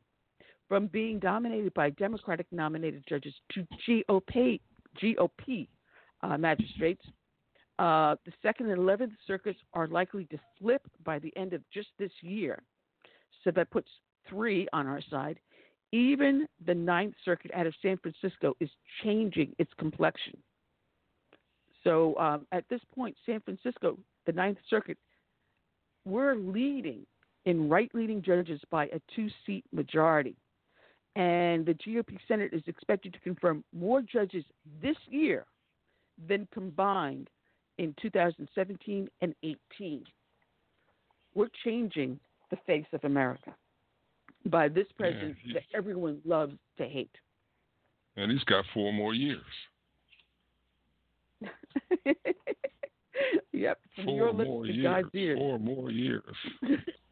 Yeah, you, you saw that rally when they started chanting four more years, and Yeah. I swear, it's it's the rallies are getting bigger, and they didn't do like they did to you, uh, Curtis, when you were at the rally and you were what, about four rows, three rows behind Bush, uh, Bush, Trump when he was speaking. They're allowing more of a panorama so you can see the diversity of people standing behind him. I noticed that. It's about time they get that. Yeah, I was they cut you out because your mug's so the- ugly. I was to the left. I was to the left. Yeah, that that probably was a good reason. but um, I got Your mug was pictures 'em. too ugly. Oh well, can't win the day for everybody. But Trump didn't need my help that day in that that respect. But I was No. there cheering him on, cheering him on.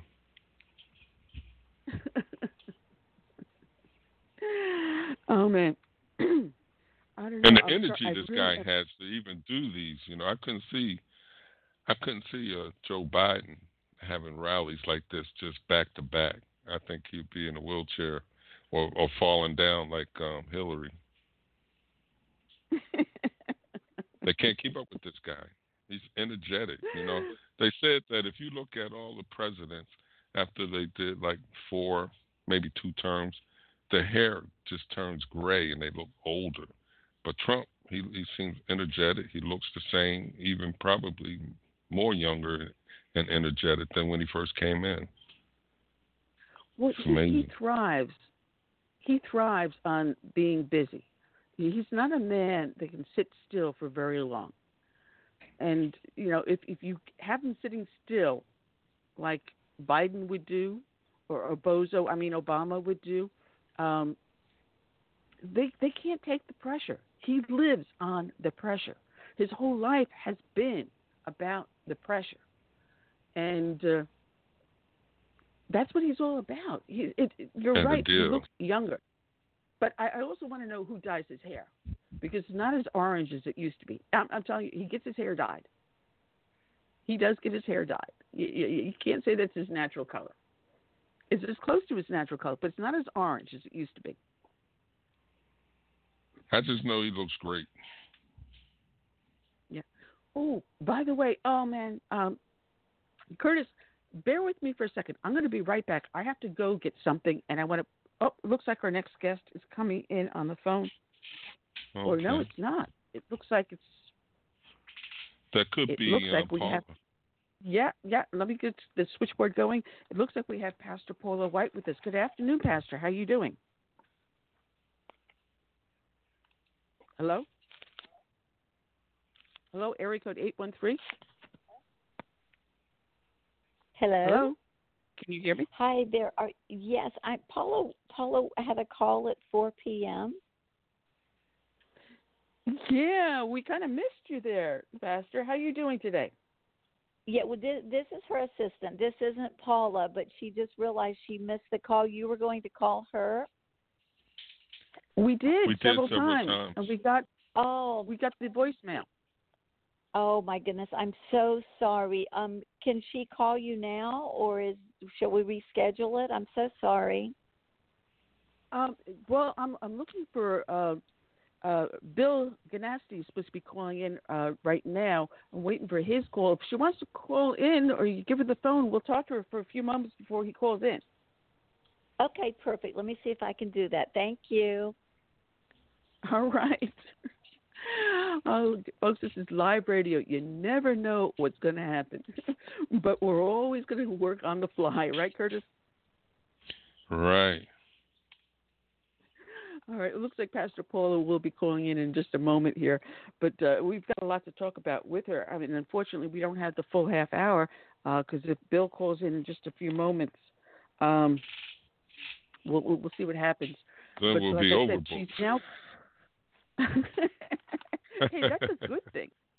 That's a good thing because you know she just got appointed to the White House uh, in a interfaith um, uh, position, you know, as a public liaison, and it, it's it's great that she's going to be doing that because very few people understand or know how Trump has faith, and he does pray, and he, he, he it matters As a a lot to him. advisor.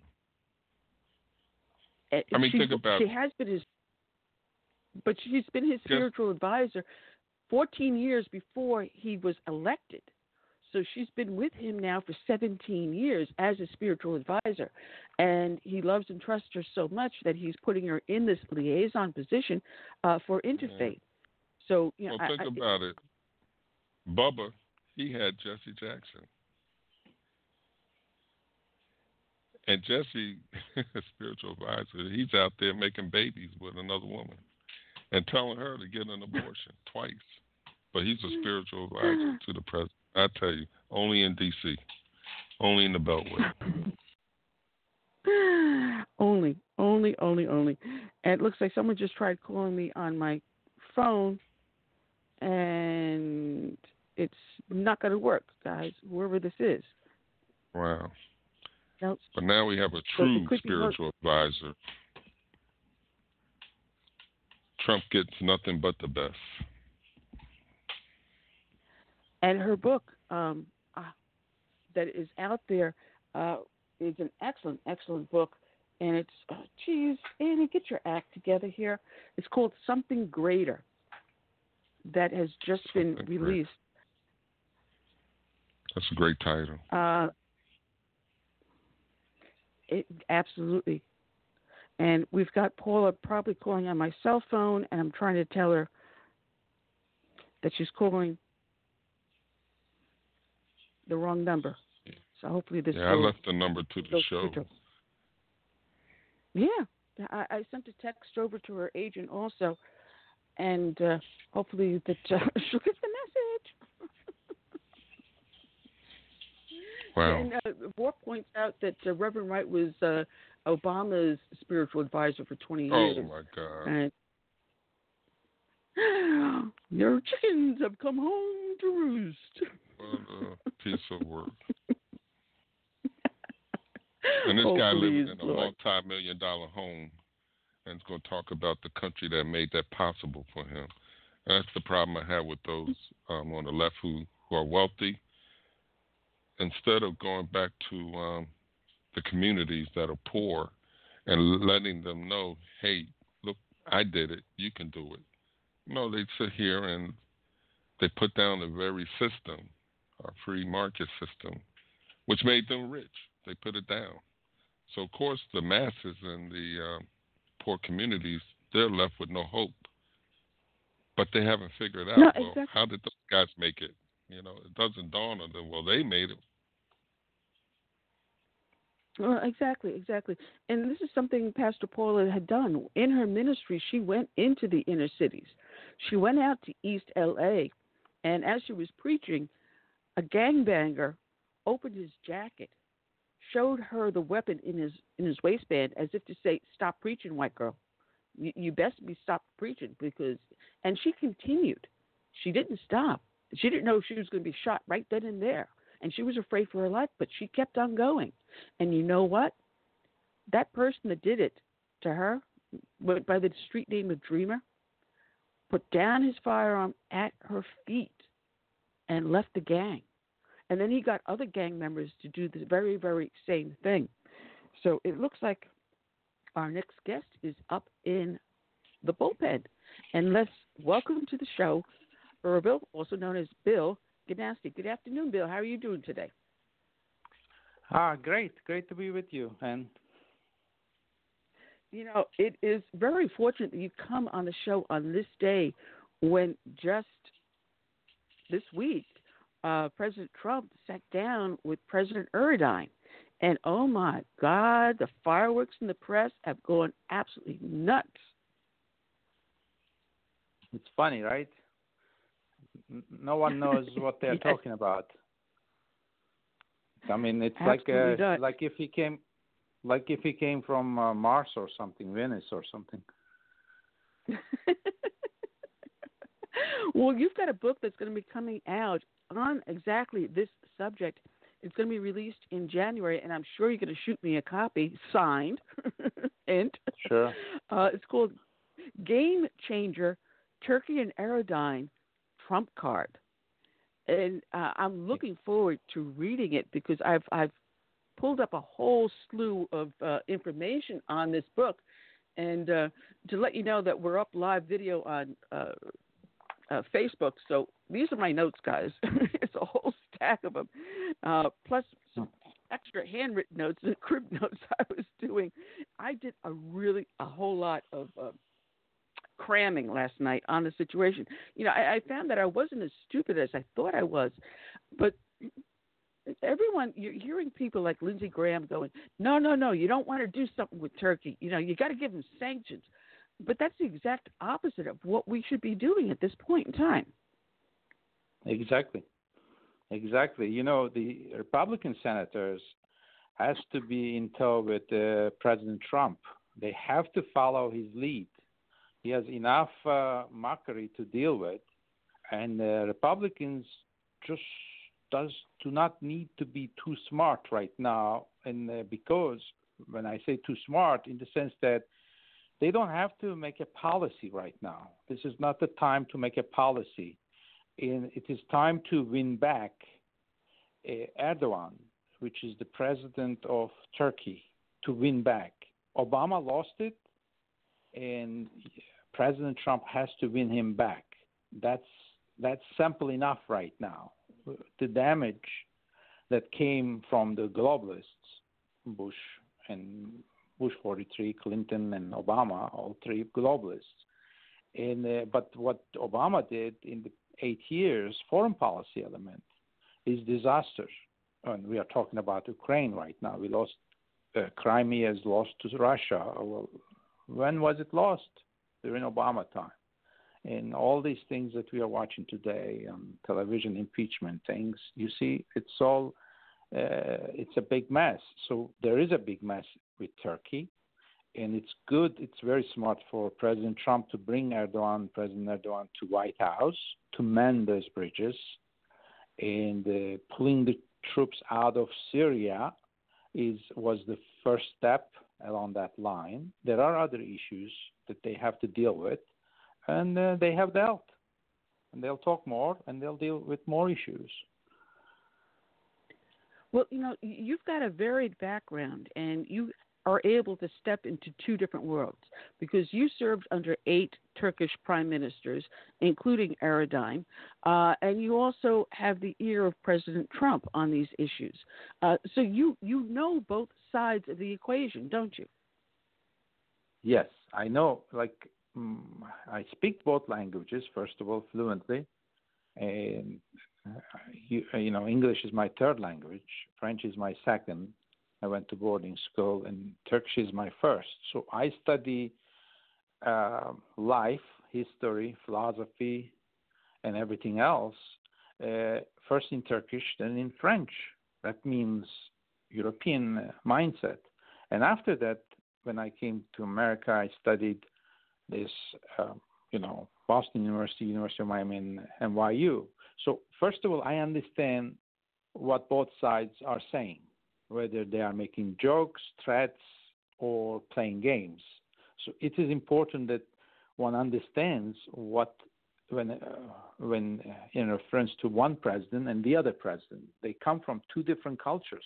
They are two different people, but on the other hand, because of my background and understanding of these elements I just mentioned, I understand their personality, how they think, why, what would they think.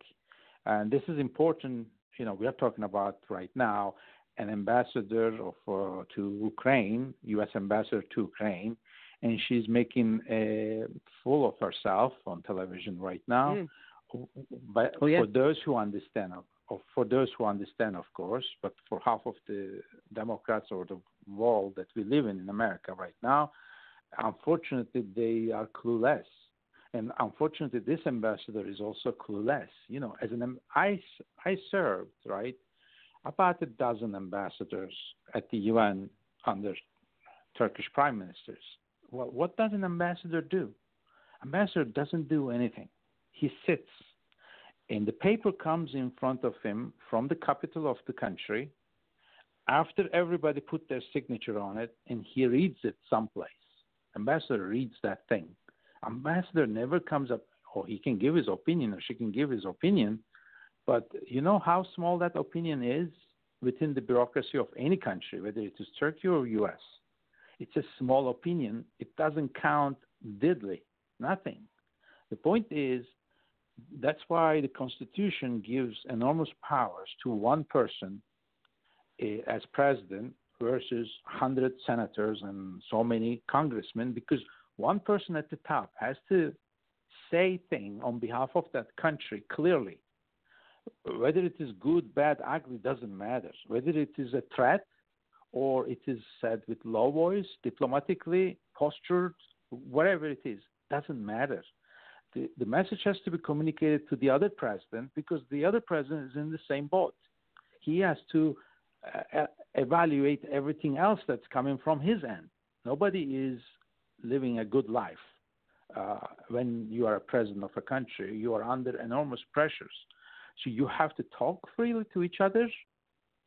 Don't worry about any small people who are small people. Everybody else, because our Constitution, U.S. Constitution today, gave enormous powers to the presidency. Why? There is a reason for that. So the point is, those two presidents, President Erdogan and uh, President Trump, when they talk to each other, for that matter, any two presidents talk to each other, they are talking to one another with enormous powers. They are not there to make small business decisions. They don't have that luxury. Even if they are going to get benefit out of that encounter, of course, everybody gets an encounter, benefits from any encounter when two people meet. Something come, good comes out of it most of the time. But that's there is a lot more. They achieve a lot more uh, stuff, whether they want it or not for millions, hundreds of millions of people. So the point is, uh, President Trump coming to uh, inviting President Erdogan to White House is not a simple matter. It's not a weakness. It's not this. It's not that. It is that two countries have to meet. That's why we have that White House, so that our president can meet with other presidents and conclude business deals, pocketbook issues deals, which what they did. Well, you know, uh, people are looking at Erdogan and they're saying, well, he's buying these Soviet missiles and he's buying these Soviet planes. Uh, why aren't they buying from the U.S.? But under President Obama, they refused to sell them. And under this exactly. Congress, they canceled the sale, even though Trump was pushing for the sale, saying, hey, listen, this is our ally, this is our NATO ally. We have a 200 year a relationship with Turkey. They assisted us in many NATO affairs, including sa- saving lives of American soldiers in Korea during the Korean War. We have a tight relationship with them. They're the glue that's holding Yep. the Middle East together. We need to give them our equipment so they work with us. But our Congress Exactly. and our previous president killed it. So what is he going to do to Look- defend his country? What's his last option? Look, look, you, we elected Obama. Who is he? He read lots of books. He's a smart man. He's a beautiful American, right? Good. We produced him as president. We created something wonderful. We are progressive, open minded Americans. We elected uh, Obama president. but he doesn't know how to sell. America is built on sell, producing stuff and selling to the world. That's how we became the sole superpower. 40% of the world economy we became in the 20th century because we, we manufactured and we sold. We manufactured and we sold. So what is President Trump doing? He's saying, hey, okay, I understand Jamal Khashoggi was murdered. Okay, it is a disaster. But first, I have to continue selling stuff so that I can bring high paying jobs to American people that everybody has to pay their bills. Good. What is so uh, natural, not, you know, about Turkey? It's an ally, like you said, all those other elements. But at the end of the day, they are customers. If they knock on your door today, if you want a pizza place, if you want a any small, you know, America is built on small shops, right? Mom and pop shops if if a customer comes, what do you do? You get up from your chair, you smile, and you sell stuff. Now this country is coming; it's a big client, and you say, "No, I don't want to sell it to you." Why not sell it? Produce something even better. Uh, you know, a new generation plane, new generation missile, new generation this, and then you have something else to hold back that they'll come back for. This is what U.S. did during the 20th century. This is what President Trump is doing. Sell it first, then the world has tons of problems. We will resolve each one of them uh, as best as we can together, whether it's a migration problem, whether it is wars, whether it's this, whether it's that. But selling, that's how this America was built. That's how we became superpower, and that's how we're going to maintain our superpower status. But we forgot how to sell. China is able to sell more to us, and European Union is able to sell more to us. Well, all these things took place more so during these globalists. They they, they forgot how to sell. They started to buy, and then we are becoming number three economy accordingly. So one, when you sell, when you are able to sell, you have something to sell, then you have a leverage. What leverage do you have today over Turkey? Since you didn't sell anything last 20 years to Turkey, anything of value. So they bought it from here and there, but they also manufacture themselves. So they, you don't have any leverage. That's why in Syria, President Trump had to pull the troops out. Why? Because international system was functioning over there between themselves, and U.S. was not part of it thanks to Obama. And based on that, and then, you know, President Trump made a decision one, two, three, and he says, hey, I'm going to pull the troops out, stay out in the Mediterranean, and then rebuild the, open a new page, and come back to Middle East the, from the point of strength. But the point is, U.S. today doesn't have any leverage against Turkey. Okay, U.S. has enormous power, destructive powers against any states in the world today. Very powerful. So many nuclear bombs and missiles and everything. But no one is going to use them. We figured that out during the Cold War, mutual assured destruction element. And so that's out of equation. That's for the books. But there is a threat power. There is a respect that comes with it. But you're not going to use that. You're going to do it economically. Sell and have a leverage. That's there is no other way to to, go around this? Well, you know, uh, we as Americans look over at Turkey, and for generations, you know, it was a, it was um, a country where, similar to the United States, you had everyone as a melting pot. You had Christians, you had Jews, you had Muslims. They were all living exactly. in harmony. And exactly. Erdogan comes into power. We see him as an Islamist he's starting to implement in certain areas Sharia law. And so we as Americans question what is his motive? Now, has he changed his opinions or uh, we see loss of human rights?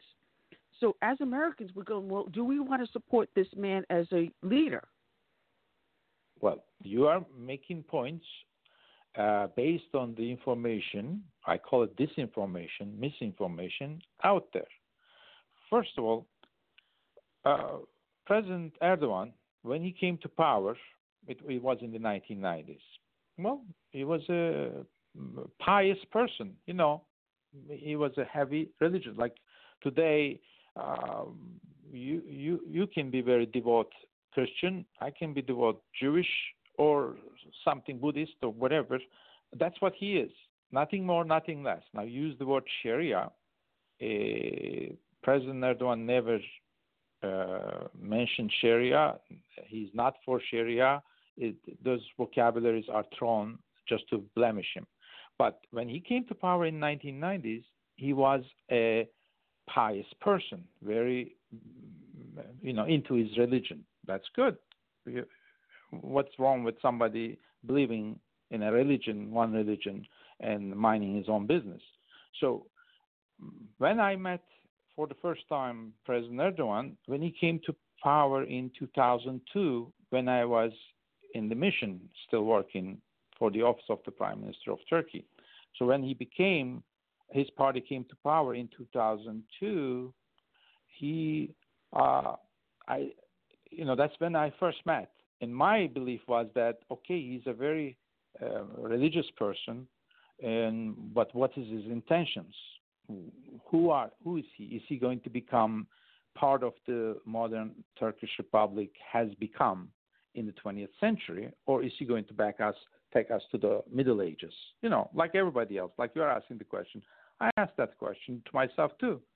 So, but then he he he stayed in power like all the other Turkish prime ministers. They all they were all pious, as religious as this President Erdogan was. All the other 26 other prime ministers of Turkey that came to power, they were all as religious. In other words, if any one of them could have switched this secular republic that U.S. allied with in the 20th century into Middle Age type of an empire, Islamic empire, any one of those prime ministers could have done it one time or another. But despite their religiousness, you know, belief system and piousness, none of them, everybody became modernized themselves adjusted themselves themselves to the uh, Western civilization values, you know, and harmonized it, and they matured themselves. And what I saw in 2002, and I left the government, Turkish government, at the end of 2007, and then I, when I revisited, uh, you know, what's going on with the Turkish politics around 2010 or so, I noticed that he matured like all the other Turkish prime ministers. Mature means what? He's still the same uh, pious person, and but now he understood what the modernity is that he never faced until he became prime minister to the degree that he became, he faced. And from there on, when this uh, coup d'etat, like the Right now, we are facing takedown attempt against President Trump. He faced a coup d'etat from the same elements, I bet you, that are doing this takedown attempt against President Trump. The same people were in play in Turkey. They did. They tried a coup d'etat in 15 July, uh, July 15, 2016. They failed for the first time. A U.S. inspired, I call it, coup d'etat in Turkey failed because people understood. People said, we are not going to let these disinformation uh, undermine our progressing republic. And that's also the people who are the followers, loyalists of President Erdogan. They say, hey, we arrived. We are part of this modern Turkish republic, and we live in the modern ages it's time to build it the life like the Western Europeans built, like every other modern country is building, and we're going to compete with every other country that way, up to the sky, not uh, you know expanding the territories. It is not time to. Um, it's no longer times of empires. It's times of republics and building, uh, you know, countries with economic and military dynamics and allied and live in a community of countries, civilized ways. So based on that, all those notions that we hear who's this man, who's that man, where did he come from? No, he's a simple man, religious man like any other man, no more or no less than any other pious religious person. And he's not here to change anything because he is part of the system. He, he defends the system more so than everything else. That's why he waited for Bush 43. You know, he he had issues with Bush 43. He didn't allow him to go to Iraq. Then he dealt with Obama, and then he waited two years for President Trump to get over with this Russian collusion farce, so that he can talk. If he was anti-America, if he's anti-West, if it is anti anything that we are claiming to be right now, some lots of people, then he will not have waited President Trump for two years. He waited. They talked in Buenos Aires, then they talked in Osaka, and now he is invited to White House, and they talk. They're making a hundred billion dollar business deal to start with. That's one of the positives, and there's a bunch of others. Well, you also have uh, we as Americans see where he's making negotiations with Russia at the same time he's talking to us. So uh, the American public is asking, is he double dealing? Oh no, oh no. It is. You have to ask Obama. Uh, why did he become a president when he didn't know any of the rules of international relations? I mean, uh, when you look at who Obama had in his as his advisors, you will get these answers. I'm not going to go into that, but the point is, when Obama pulled the troops out of Iraq, John McCain, right, said, "Don't do that. Don't tell anybody that you're going to pull the troops out, and don't pull the troops out like that in 2014." So he did that. That's a mistake. Then in 2012 or 11, I don't remember now, he drew that red line in Syria. If you are not going to uh, respond uh, to that, uh, you know, penalize them for Bashar al-Assad regime to crossing that red line in Syria, don't draw a, draw, uh, don't put a red line down there, uh, because this is Middle East. They, they, they play this game in the Middle East. You draw a line, they cross it, and they wait you to penalize. You know, they they play the game with blood. But then, uh, in the meantime, Ukraine. The point is, the international system penalizes you. We Americans are penalized because of Obama's mistakes. What does that mean? It means that Russia played the game Crimea rightly against Obama and then waited its time. And when the time came, he made his move thanks to the U.S. Congress and Senate. When they didn't sell it, he approached to Turkey to sell some uh, missile system S-400s when Obama made the mistake not to sell Patriots. Now, Obama is in the, Russia is in the process of selling to Turkey Su-57 planes eh, because of our Republican senators are being, uh, you know, are not clear on that, and they are not selling F-35s. The point is, uh, Russia started to sell things to Turkey. Good. What did we say? This is how you have a leverage on one another. One buys something, the other one sells, and you have a leverage. But on the other hand, when when Obama drew this red line and then he didn't penalize Bashar al-Assad, what happened? Russian troops came to Syria. They came. They didn't come in for vacation. They came there for the next 50 years. Now Russia is there, and Iran use fill the vacuum. I can also go. There is plenty of mess here. Good. There is Iran. There is Russia there in the southern border of Turkey. What should Turkey do at this time? Ignore them? There's two countries. One of them is in the north. One of them is on the east. And Turkey sees them now in Syria in the southern border. So another front opened up Turkey. So Turkey has to now deal with these two powers. Whether one likes it or not, Turkey has a real issue. It has to deal with Russia and Iran leveraging themselves against Turkey. That's a security issue. Good. Turkey has said, I have to deal with them. In the meantime, he looks at Europe. Angela Merkel, or for that matter, uh, America, Obama was there. Hmm, there's nobody at home. So Turkey has to make a deal with Russia, whether Turkey likes it or not. So Turkey enters into a relationship with Russia, but into equation with Western Europe, because Western Europe is also another player. So in other words, Turkey did not go and said, "Oh, I'm going to start working with Russia and against America from now on." No, there's no such thing.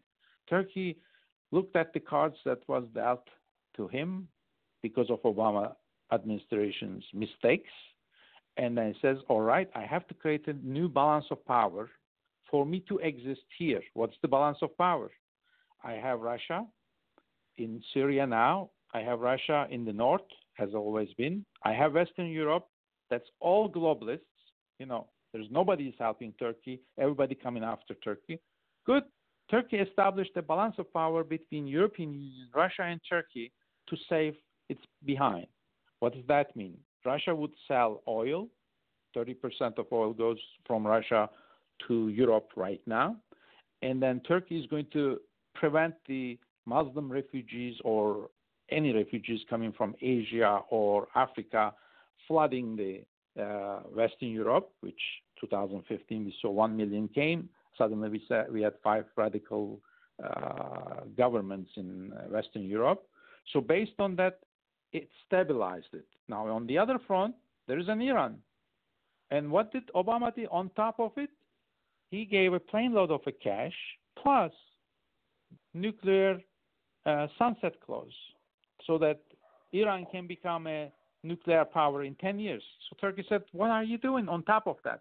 You not only invited with your red line in Syria uh, Iran to settle next to Russia in Syria, but now you are making him nuclear power. Well, let me tell you, Turkey said, I'm going to have a nuclear power before Iran acquires that. So Turkey, uh, walk on that path. We are not talking about these things here in the States right now. No one is uh, talking about this. But Turkey is going to become a nuclear power. Mark my word. It's in the book too.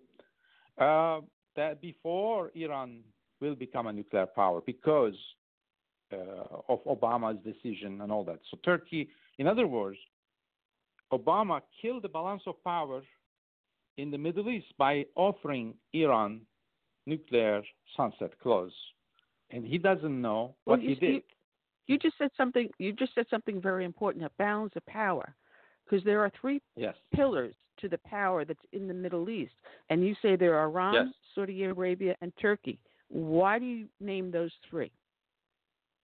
Well, I am not naming Saudi Arabia as one of the legs, but Iran and Turkey as the two other legs. Saudis represent the Arabs. So there are Arabs, there are Persians, which Iranians are, and there are Turks in Turkey. So why are they? Because each one is uh, there's about 200 million Arabs there living in the Middle East, or maybe more. And Persians, with all the Shiites, uh, they, they they go over 100 million, maybe 120, 30 million, with all those Yemen and uh, Lebanon and everywhere. And Turks in Turkey proper, they are what about 75, 80 million, but Turkish population is about 140 around the world, uh, mostly in Central Asia. So here you have about uh, close to over a half a billion people living in a condensed area, right, in the Middle East. And these people uh, differ from one another.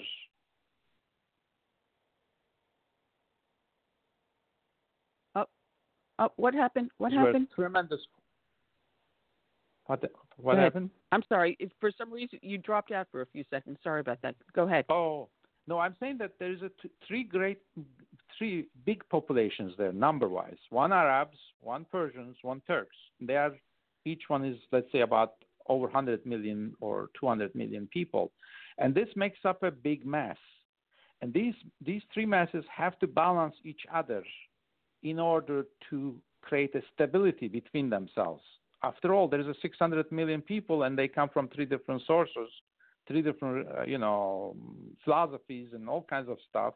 And they, they have, there are tensions if you want to ignite them. So they have to establish a balance of power between them to have a stable area. Now you will say, what about Israel? Well, what about Israel?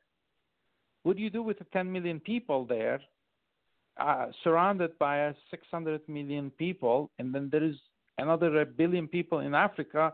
Most of them have association with the Middle Eastern than Western Europe. Um, what do you expect this little island to fight against? Not even all the might of U.S. and European might uh, uh, cannot uh, face such a attack. If you unleash uh, more than a billion people uniting, you know. So in other words, uh, you have to put everything. We have to put everything into perspective. Over there in the Middle East, in order to have a stable Middle East, so that we don't have a headache in Western Europe, we don't want to lose Western Europe, Christian white West Europe. We want to keep it as best as we can. For that matter, you have to have a, some stability in the Middle East and no military power. We saw what happened to us in Iraq. We went in there, $7 trillion. 14 years later, we had to leave. What happened in Lebanon to us? We put 300 Marines where we should never have put them, and we lost two, four, 241 of them with one bomb or two bombs, and we left Lebanon since 1970s.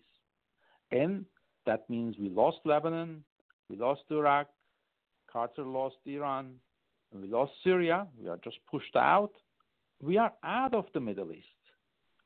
How does it help us that the messy area, the divide and conquer, you know, divide and conquer was a policy of British.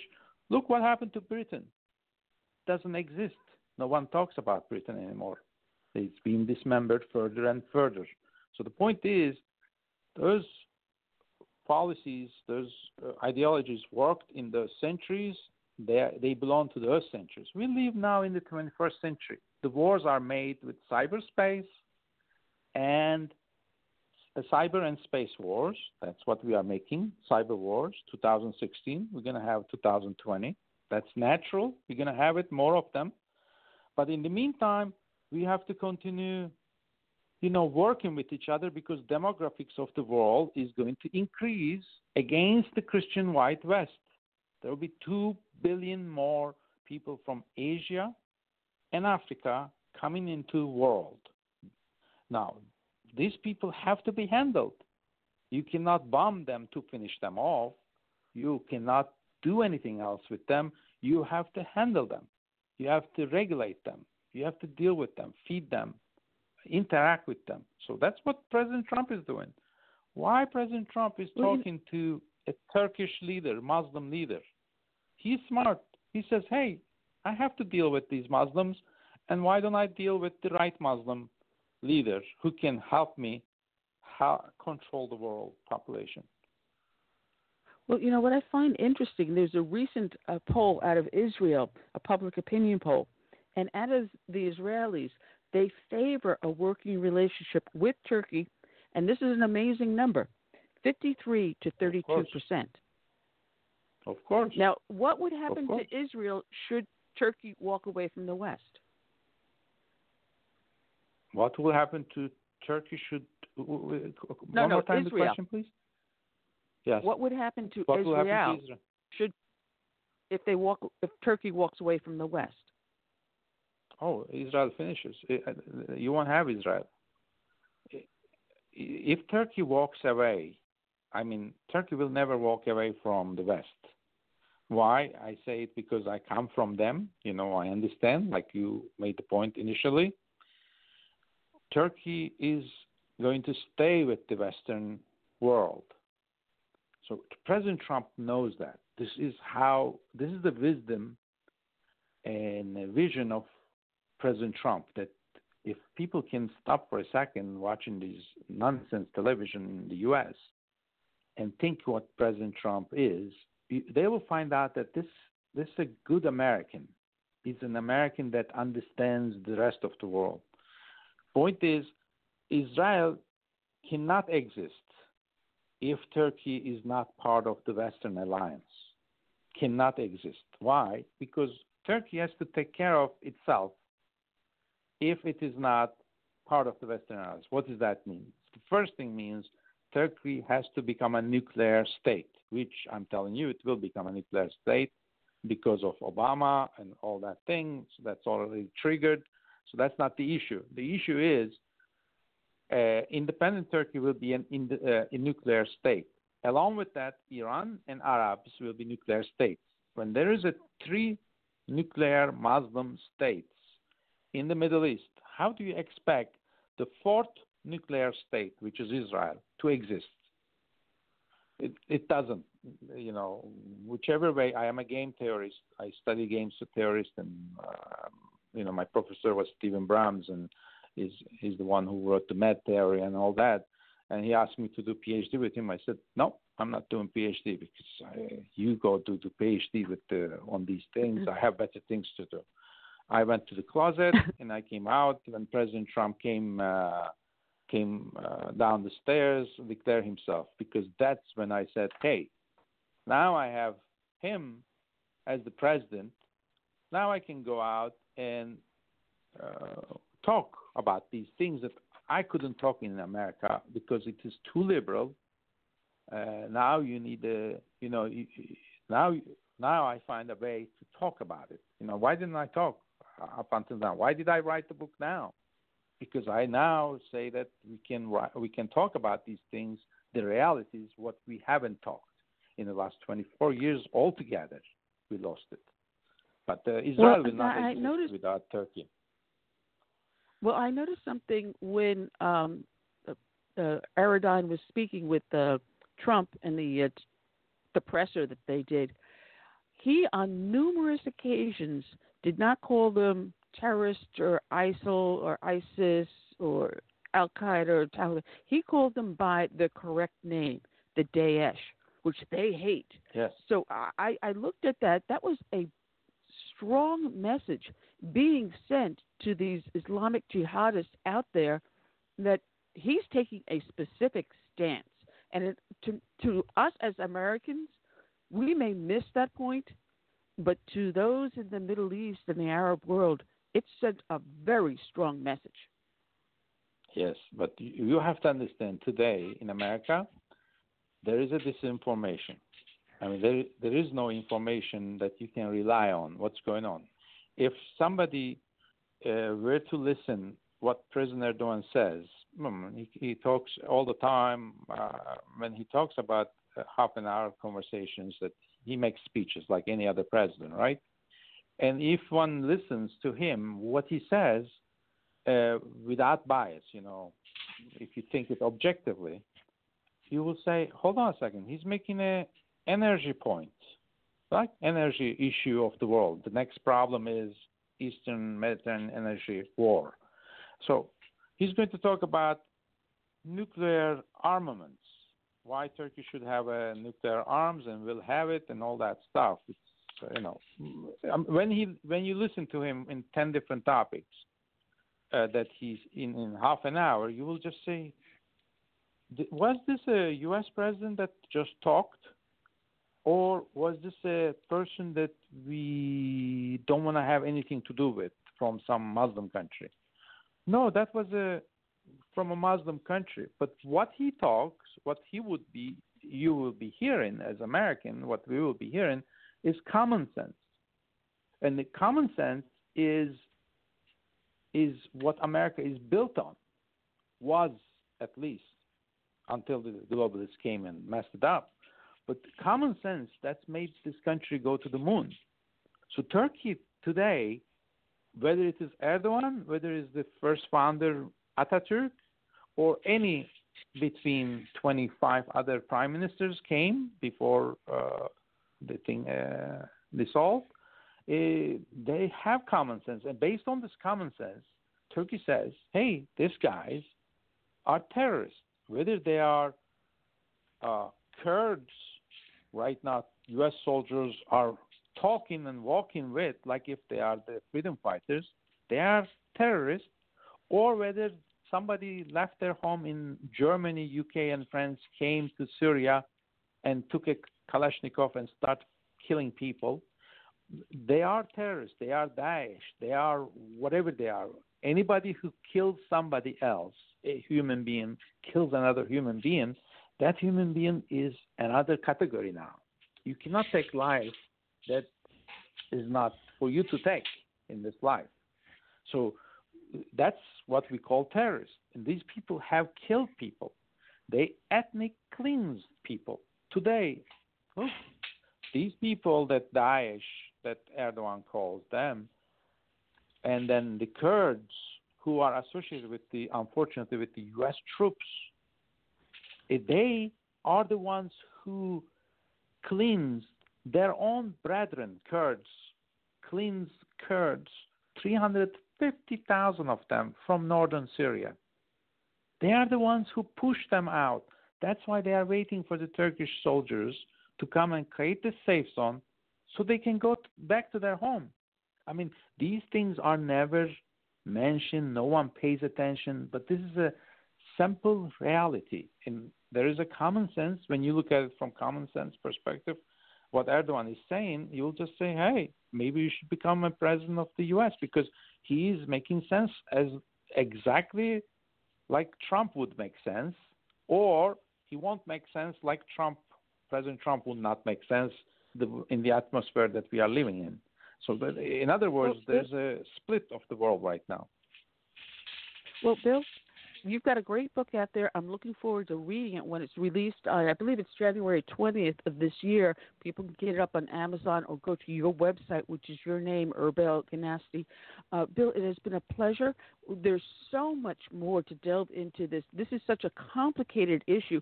We haven't even discussed who are the Kurds and why are are they trying to make a nation for a nation that never existed? But I've got my next guest up in the bullpen.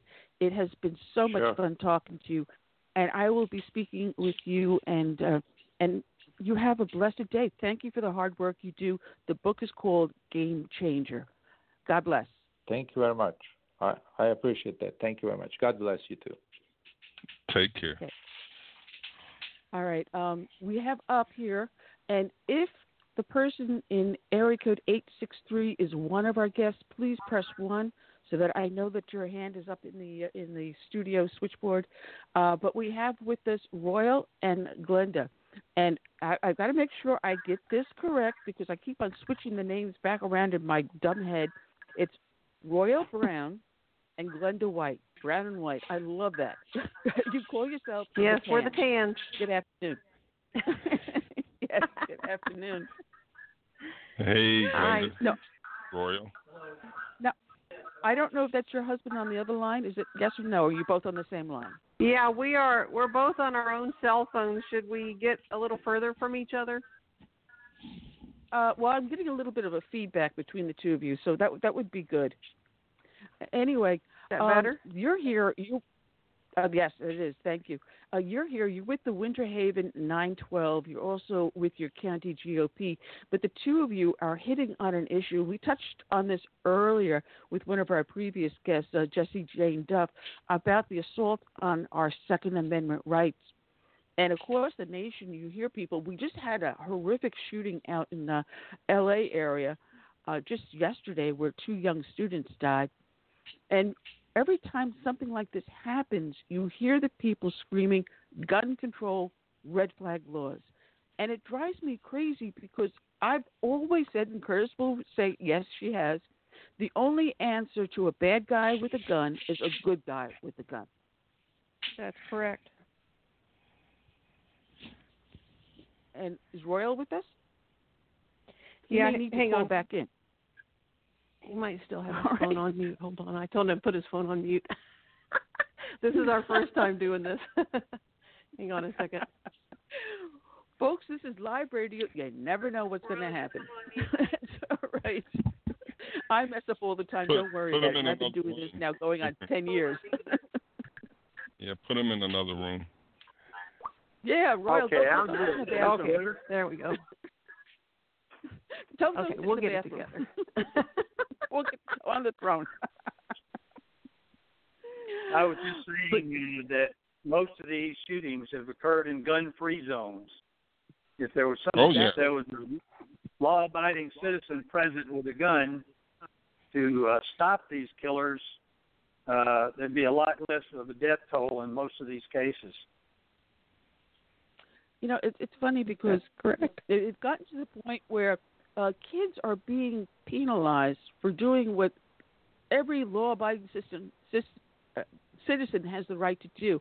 Here in my own school district, the other day, the kid had been out hunting in the morning, put the gun on the rack, forgot about it, went to school, and the next thing you know, another student's going, "Hey, this guy has a gun in the gun rack in his in his vehicle," and the kid is now could possibly be facing criminal charges. Now, growing up, you you guys are approximately the same age as I am.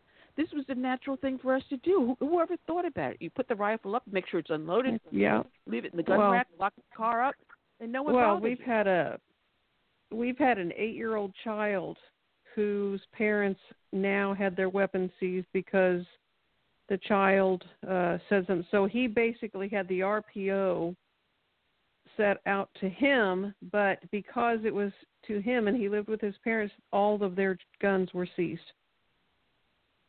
So the child the child made a threat or something in school and uh, the weapons parents uh, the parents weapons ended up getting seized. Uh, another kid was the, The child child was was- the one served with the RPO risk protection order.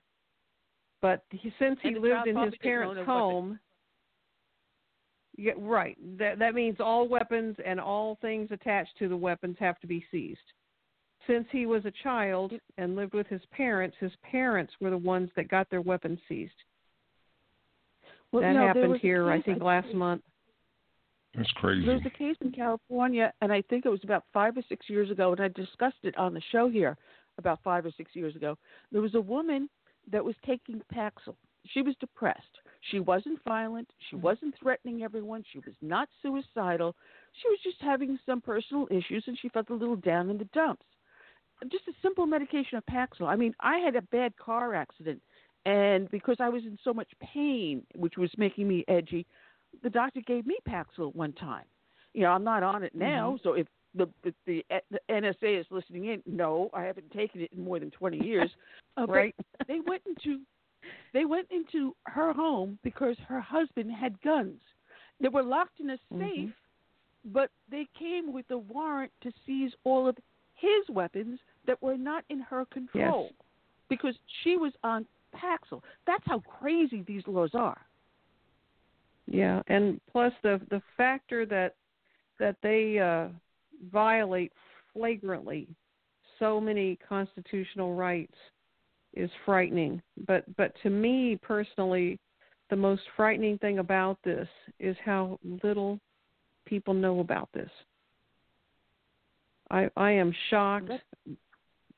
When we mention RPO, people are asking me, "What's that? What's the Marjory Stoneman Douglas Act?" They don't know.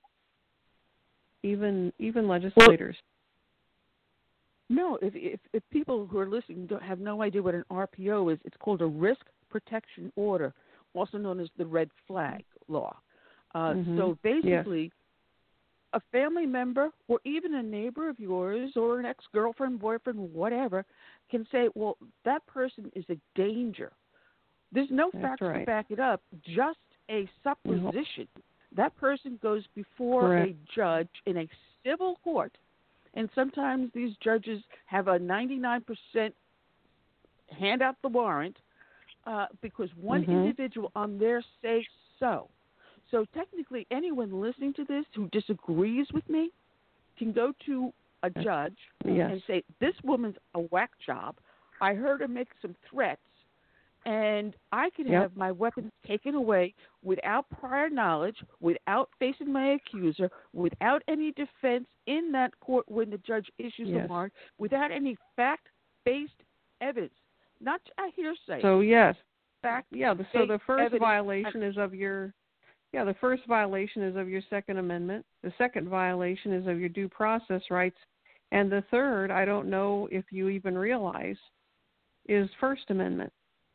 Why? Because political entities, if they can, if they can get the power that they want in Florida, right now it, it requires law enforcement to ask the judge for it. But uh, forces are right now attempting to get that made into anybody can approach a judge and ask them uh, to issue the RPO. So basically, if they don't like what you say, they can take it. They can take it to a judge. This person is a threat. They believe weird stuff. Uh, they believe in the Second Amendment. Therefore, they're a threat. And if the judge happens to be a lib, well, he just might agree with them. Glynnda, this is CS. Yes, sir. Do you think this is a, a part of a larger scheme to confiscate all of our, our guns by just having Oh, well- anybody come up, any liberal, you know, reporting that, hey, that Republican um, neighbor of mine, he has weapons, and I think he's Exactly. do Well, do you think the us." grass is green? You think the sky is blue? It absolutely is a full-on Oh, yeah. attempt to take away Second Amendment rights. It abs- absolutely it is. If I could uh, Well, you- you come make- in here, if I could break ahead. in here Go ahead, minute, it's more than just, as Linda said, it's more than just the Second Amendment rights are being violated uh, with this Senate Bill 7026, the Marjory Stoneman Douglas Public Safety Act.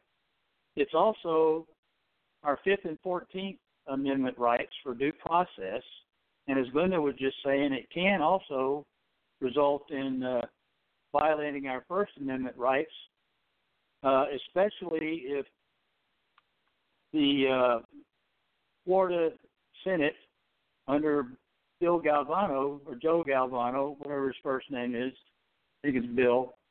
They are proceeding right now to work with the FDLE to identify uh, hate speech. Well, you know, Yep. hate speech is still covered under the First Amendment, and uh, what someone has to say about, let's say, Islam, maybe they have a problem with it. Uh, is that hate speech? I don't think so. But According to CAIR, it is. yeah, exactly. So any number of uh, things that you might say could lead to you uh, being issued a risk protection order. And in our Well, view now, as judge, a judge should not be making decisions to seize property based on what might happen in the future, because that opens some very dangerous avenues to ignore our rights, and that's exactly what the RPO does. Uh, Well, I'm, I'm holding up before the ca- I'm holding up before the camera on uh, Facebook two different uh, pocket constitutions. The blue one I've been carrying around, and unfortunately, it's gotten so very dog-eared I can't do it anymore. Since 1976, I've had it in my purse.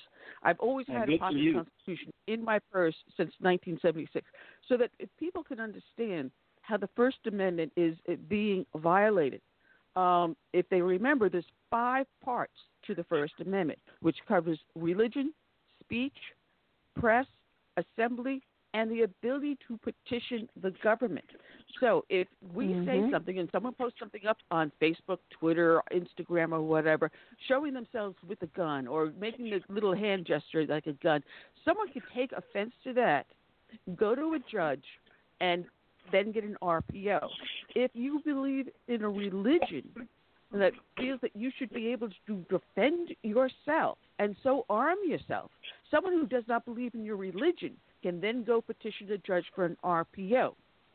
If you turn around and you are given an RPO, your ability to seek redress from the government for grievances before the RPO was even served is now violated. Three sections of the First That's Amendment right. have been violated by these red flag laws.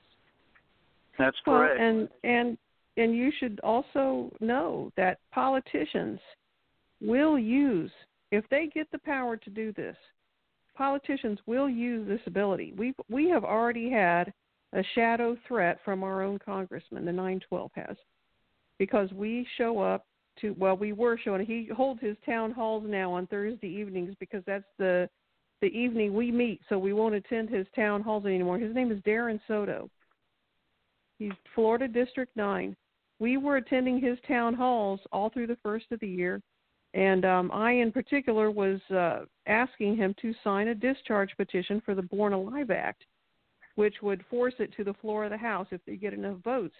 he did not want to sign it. Um, so, and he was very embarrassed when I would uh, speak out in a town hall and ask him, hand him a handful of petitions that had been signed, asking him to sign off on this discharge petition. Um, it was very embarrassing to him. People were asking questions and they didn't like it. And all of a sudden, in May, he becomes the guest uh, column writer for the Lakeland Ledger and names us in the paper and says these And people have been hostile. hostile. Yeah, hostile in his townhouse. We've never been hostile, not even once. And and but that right there is a shadow threat. Now, if if a congressperson or some other elected person calls up the sheriff or calls up the judge and says this person is a threat, and I say no, I'm not, who do you think the judge is going to listen to? Not you. Absolutely not you. no, it won't be me. It will be the politician. He has that person has more money and more influence. It will be the politician. And Yeah, that it's- that you is know, how they can keep us quiet. it turns that process on its head. Uh, it, we we live under we have lived under the principle for a long time, a principle of law, that a person is innocent until proven guilty. Under this risk protection law, they turn it upside down. You're considered guilty until you prove to the judge that you're not a threat. Uh, you don't. You're not entitled to a lawyer. The hearing that you go to is within two weeks after the seizure of your property. Uh, that is not due process.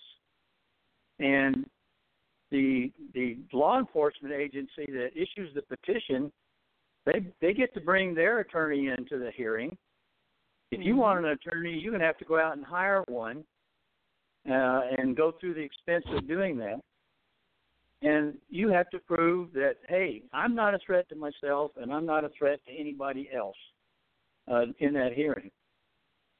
But All at your own expense, on your own Yeah. time. Yeah. Whatever work you miss, whatever you have to deal with as a result of going through all this, they have no uh, recourse, or you have no recourse to be reimbursed. They do not have to recompense you for anything, even if you have you're wrongly seized. They they do not have to recompense you anything. And the, and Yeah. plus Wow. their lawyers.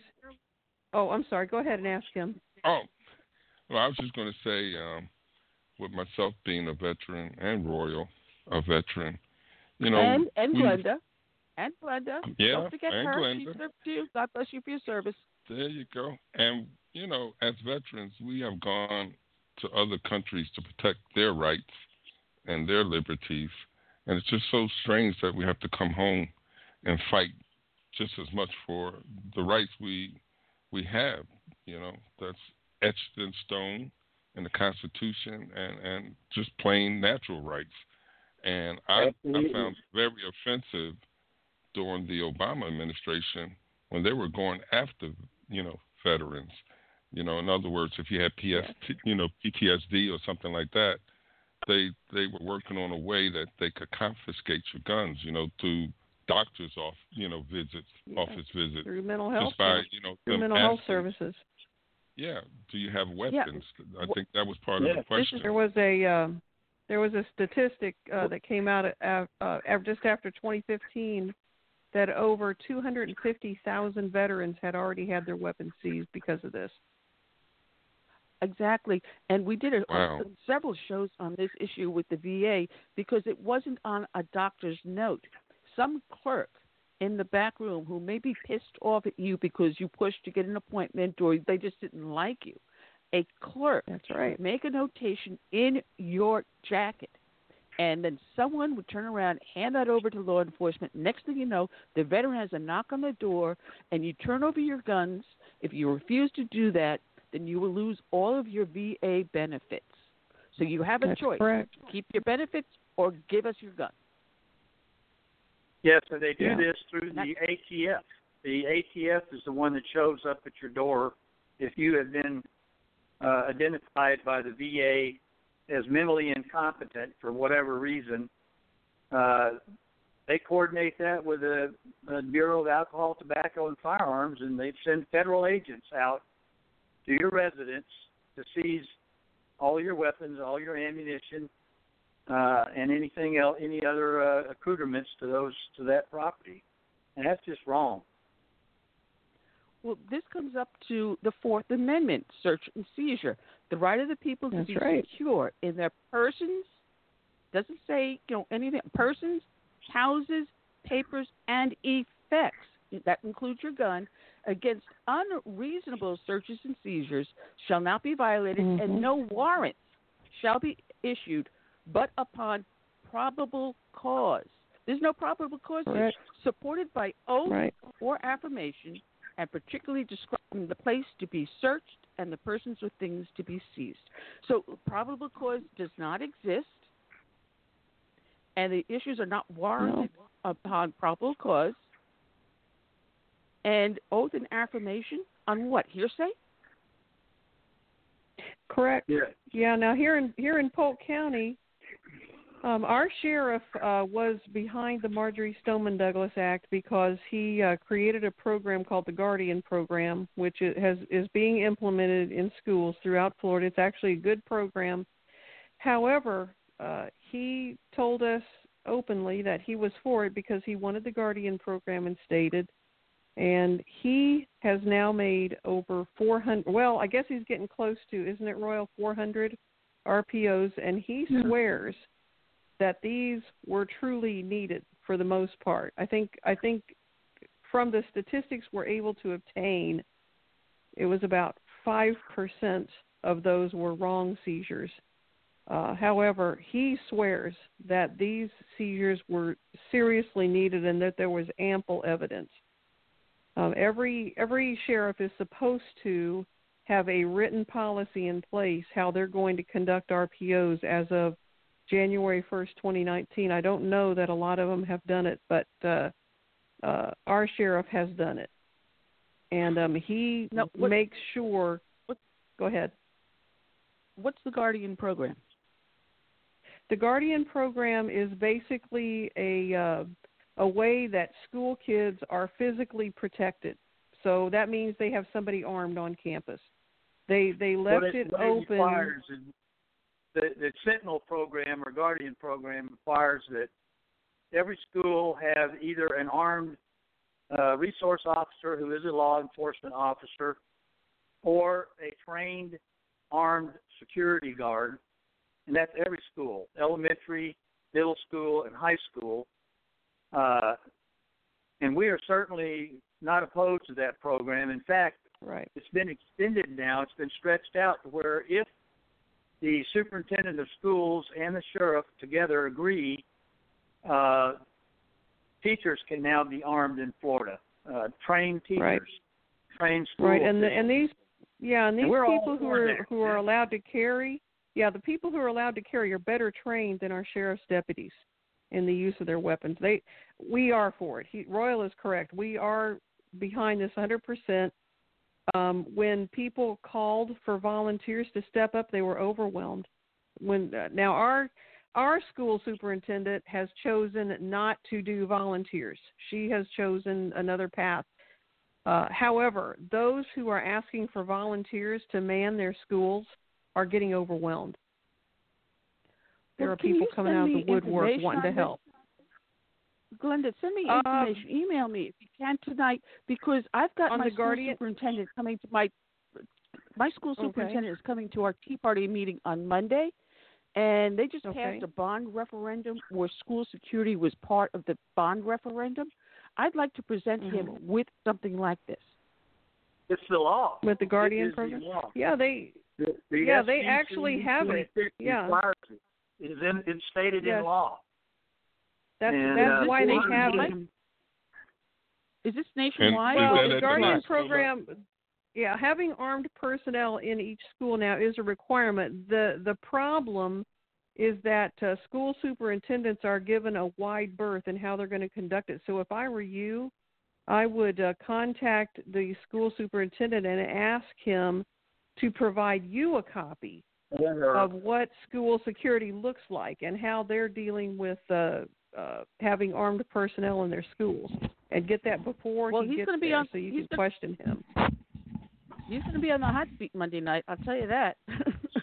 Yeah, Because we've I would I would get that information beforehand so you can get you know question him on this because they're Well, given a wide berth in how they can do this. You can cite SB 7026 and SB 7030, Yes. both Florida That's laws uh, that that Well, that's- require at that's least Florida armed law, but I'm- I'm asking- school. Pardon me? I'm asking you if it's this is. I was asking if this was federal law or is it just Florida law? No, no, This state of Florida. law. That's State why I'm asking Florida. if you can send it because I'm in South Carolina. Oh, okay. Oh, I don't about think- that. Oh, oh, okay. Well, yeah, we'll do that. We will send you a copy of. We'll send you a copy of the SB seventy twenty six, and we'll also send you a copy of our sheriff's RPO policy, how he's doing it.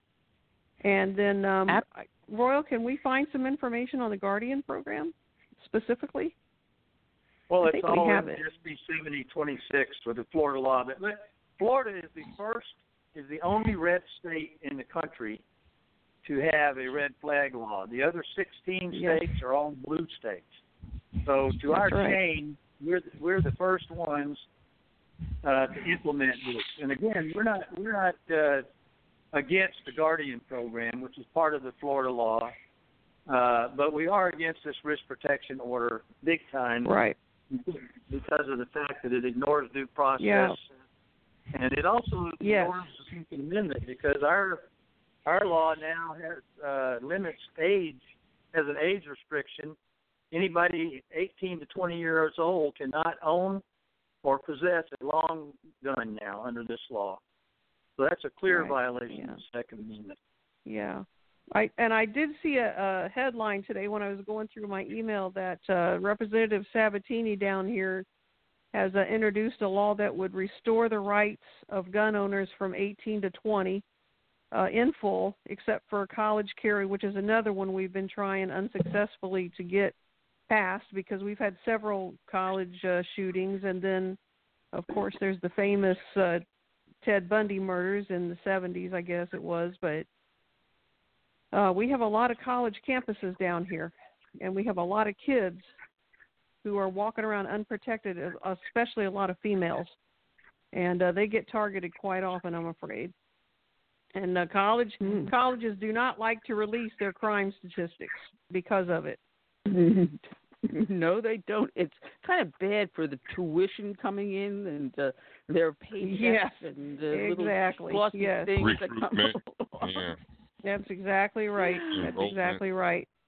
But there are um, there are a number of problems with the RPO, and what we have been doing is is talking to people. We're talking to everybody who will listen. We were recently up in Tallahassee talking to legislators, and we are seeing some hope. We have a a representative in District One. His name is Mike Hill, and uh, he Yes, has we know uh, filed. You know Mike. So are you familiar Oh, with Mike's the uh, the bill he filed? Yeah, or if you're not familiar with the bill, he has filed to repeal the RPO and just remove it from the Marjory Stoneman Douglas law. Uh, I would get a copy of it. It's a good piece of legislation. He has been totally ostracized because of it. Um, unfortunately, we have a lot of rhinos in Tallahassee, and um, we're it's going to be an uphill battle. But I think people are starting to hear our voices up there. It, it looks like they're trying to do something. So I don't the I don't time- exactly know if any. Go ahead. I was going to say the last time Mike was on here, he did talk about his law, uh, the red, taking that part out. It was House Bill 175, and yeah, we did have a Yes. good long conversation about Mike. We love him.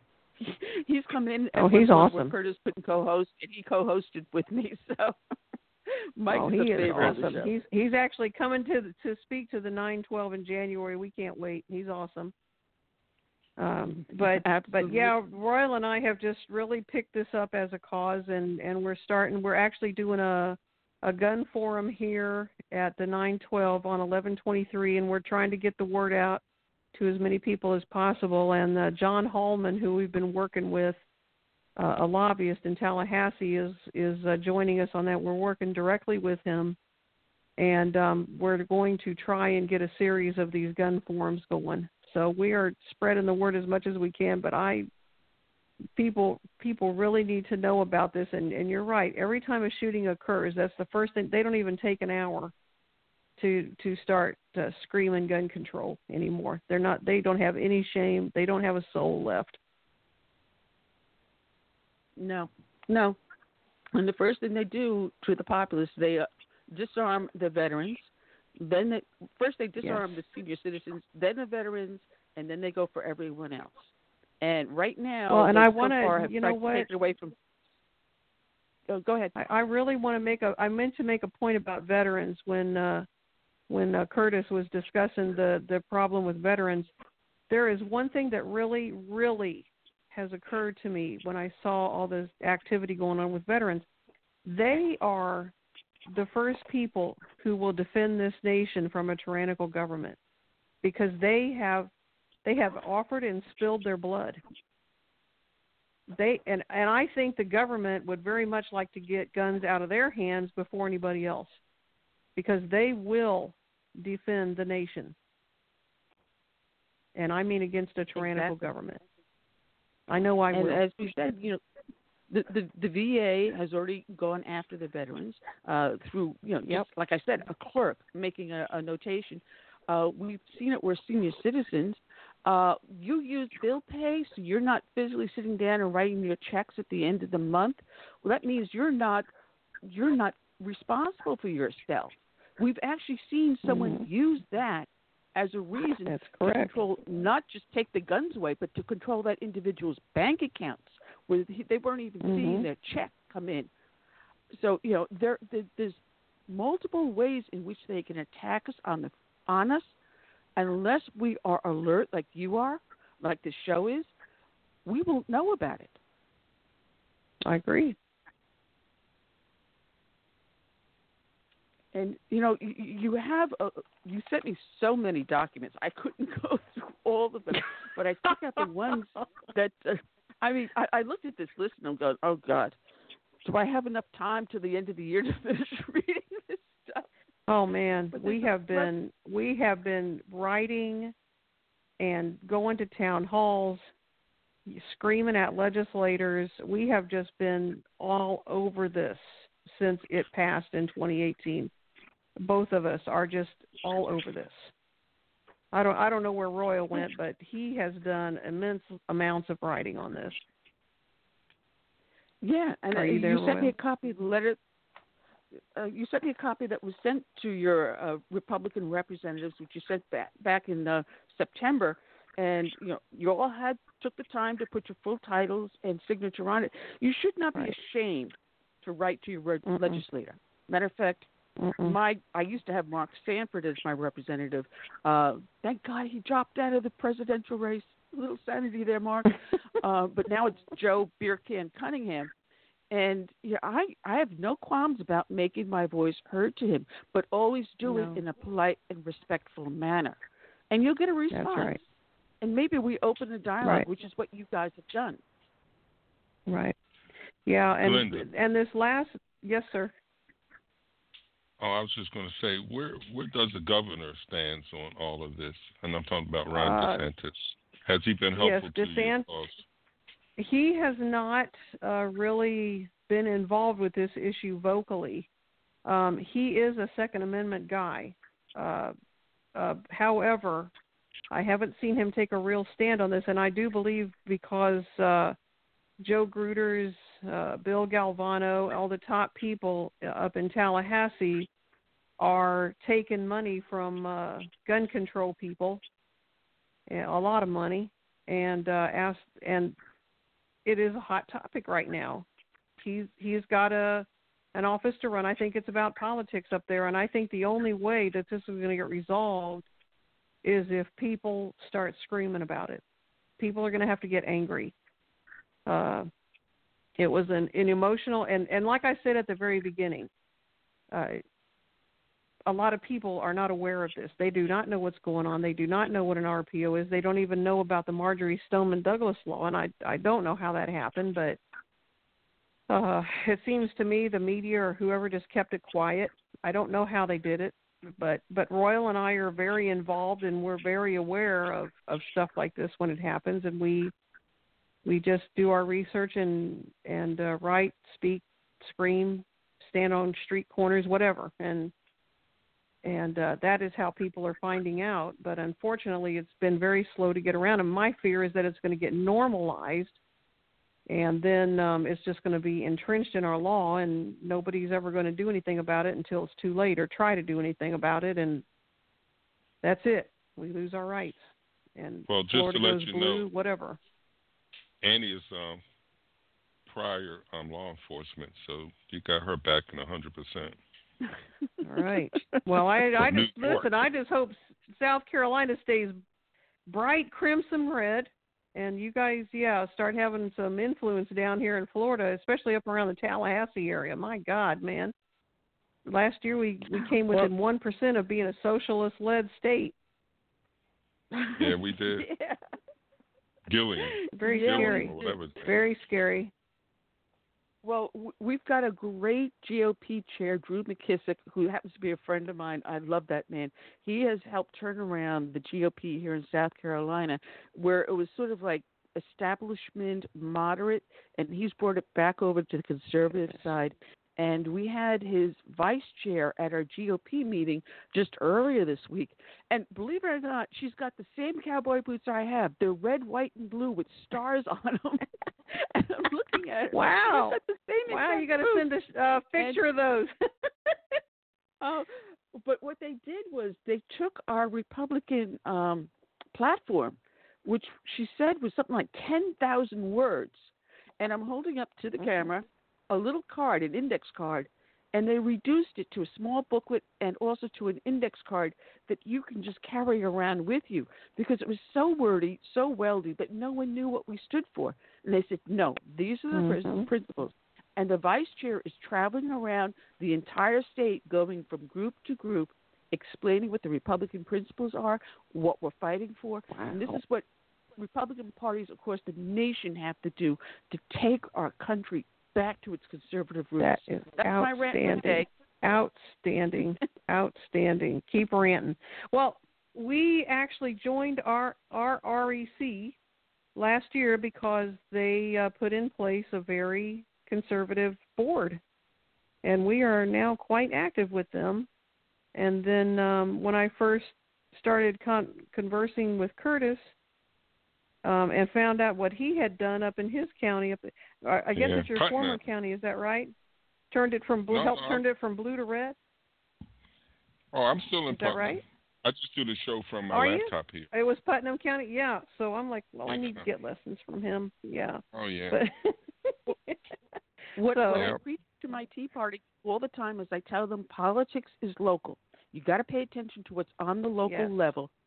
And if you don't like what you see what the Republican Party is doing, then get involved, become a member, go to the meetings.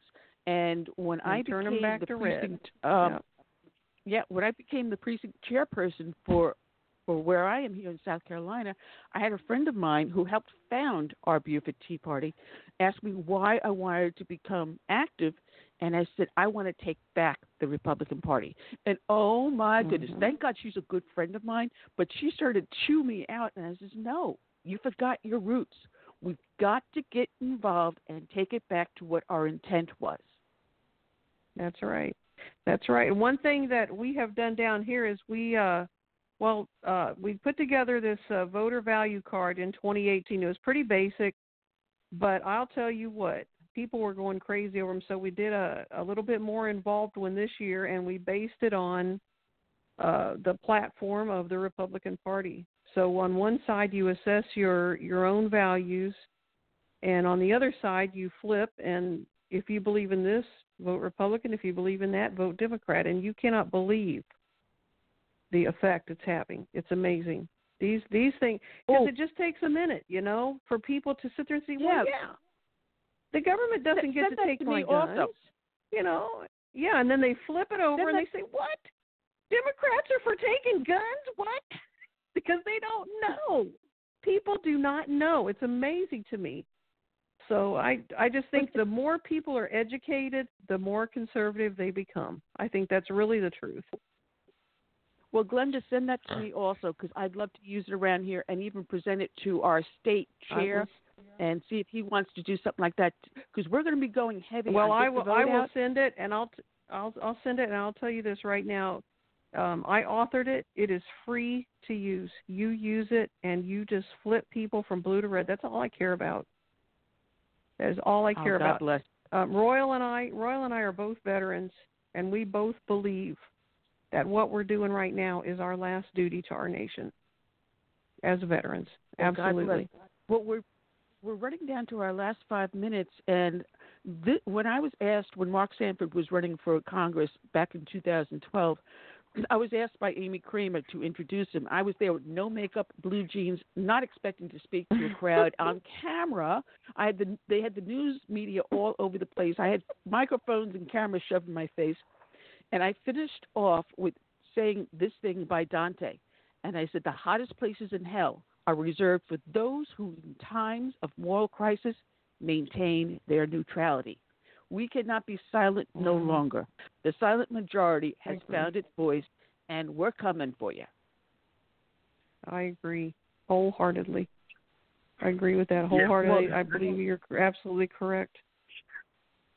We're Well, engaged in Glynnda a cultural Royal- war. Say that we again, are. Royal. Well, I say we're engaged in a cultural engaged. war that we have to Oh, win. cultural. That's right. Oh yeah. That's right. Absolutely. Well, people can find you at wh912.org. Thank you for joining us. I, I'm going to tell Curtis to Thank get you, you back on the having show a lot more often. There's so many more subjects to talk about. Whenever you But want us to. About The only night we can't do it is Thursday nights. the only day we broadcast That's is when we Fridays. meet. That's not a problem. Fridays are the only days. Well, thank you for having us. You guys are awesome. Yes, thank you very Thanks, much. Glynnda. And thank you, Royal. God bless. Glynnda God White bless. bless and y'all. Royal Brown. Y'all take care. All right. And uh, Curtis, just a quick note before we exit out of here. Uh, on Friday, we're going to have former Congressman Tom Tancredo. Uh, we're going to have congressional candidate Nicole Malliotakis, who's running out of Staten Island.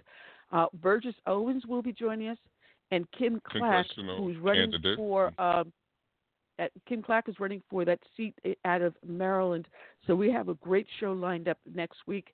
And come the actually, we will be on air the day after Thanksgiving because I've got guests just lining up at the door waiting to come in. I want to thank everyone that has joined us today, and we will be back next Friday, Curtis, same time, same bat station. Until then, I say good night and God bless. Y'all take care up there.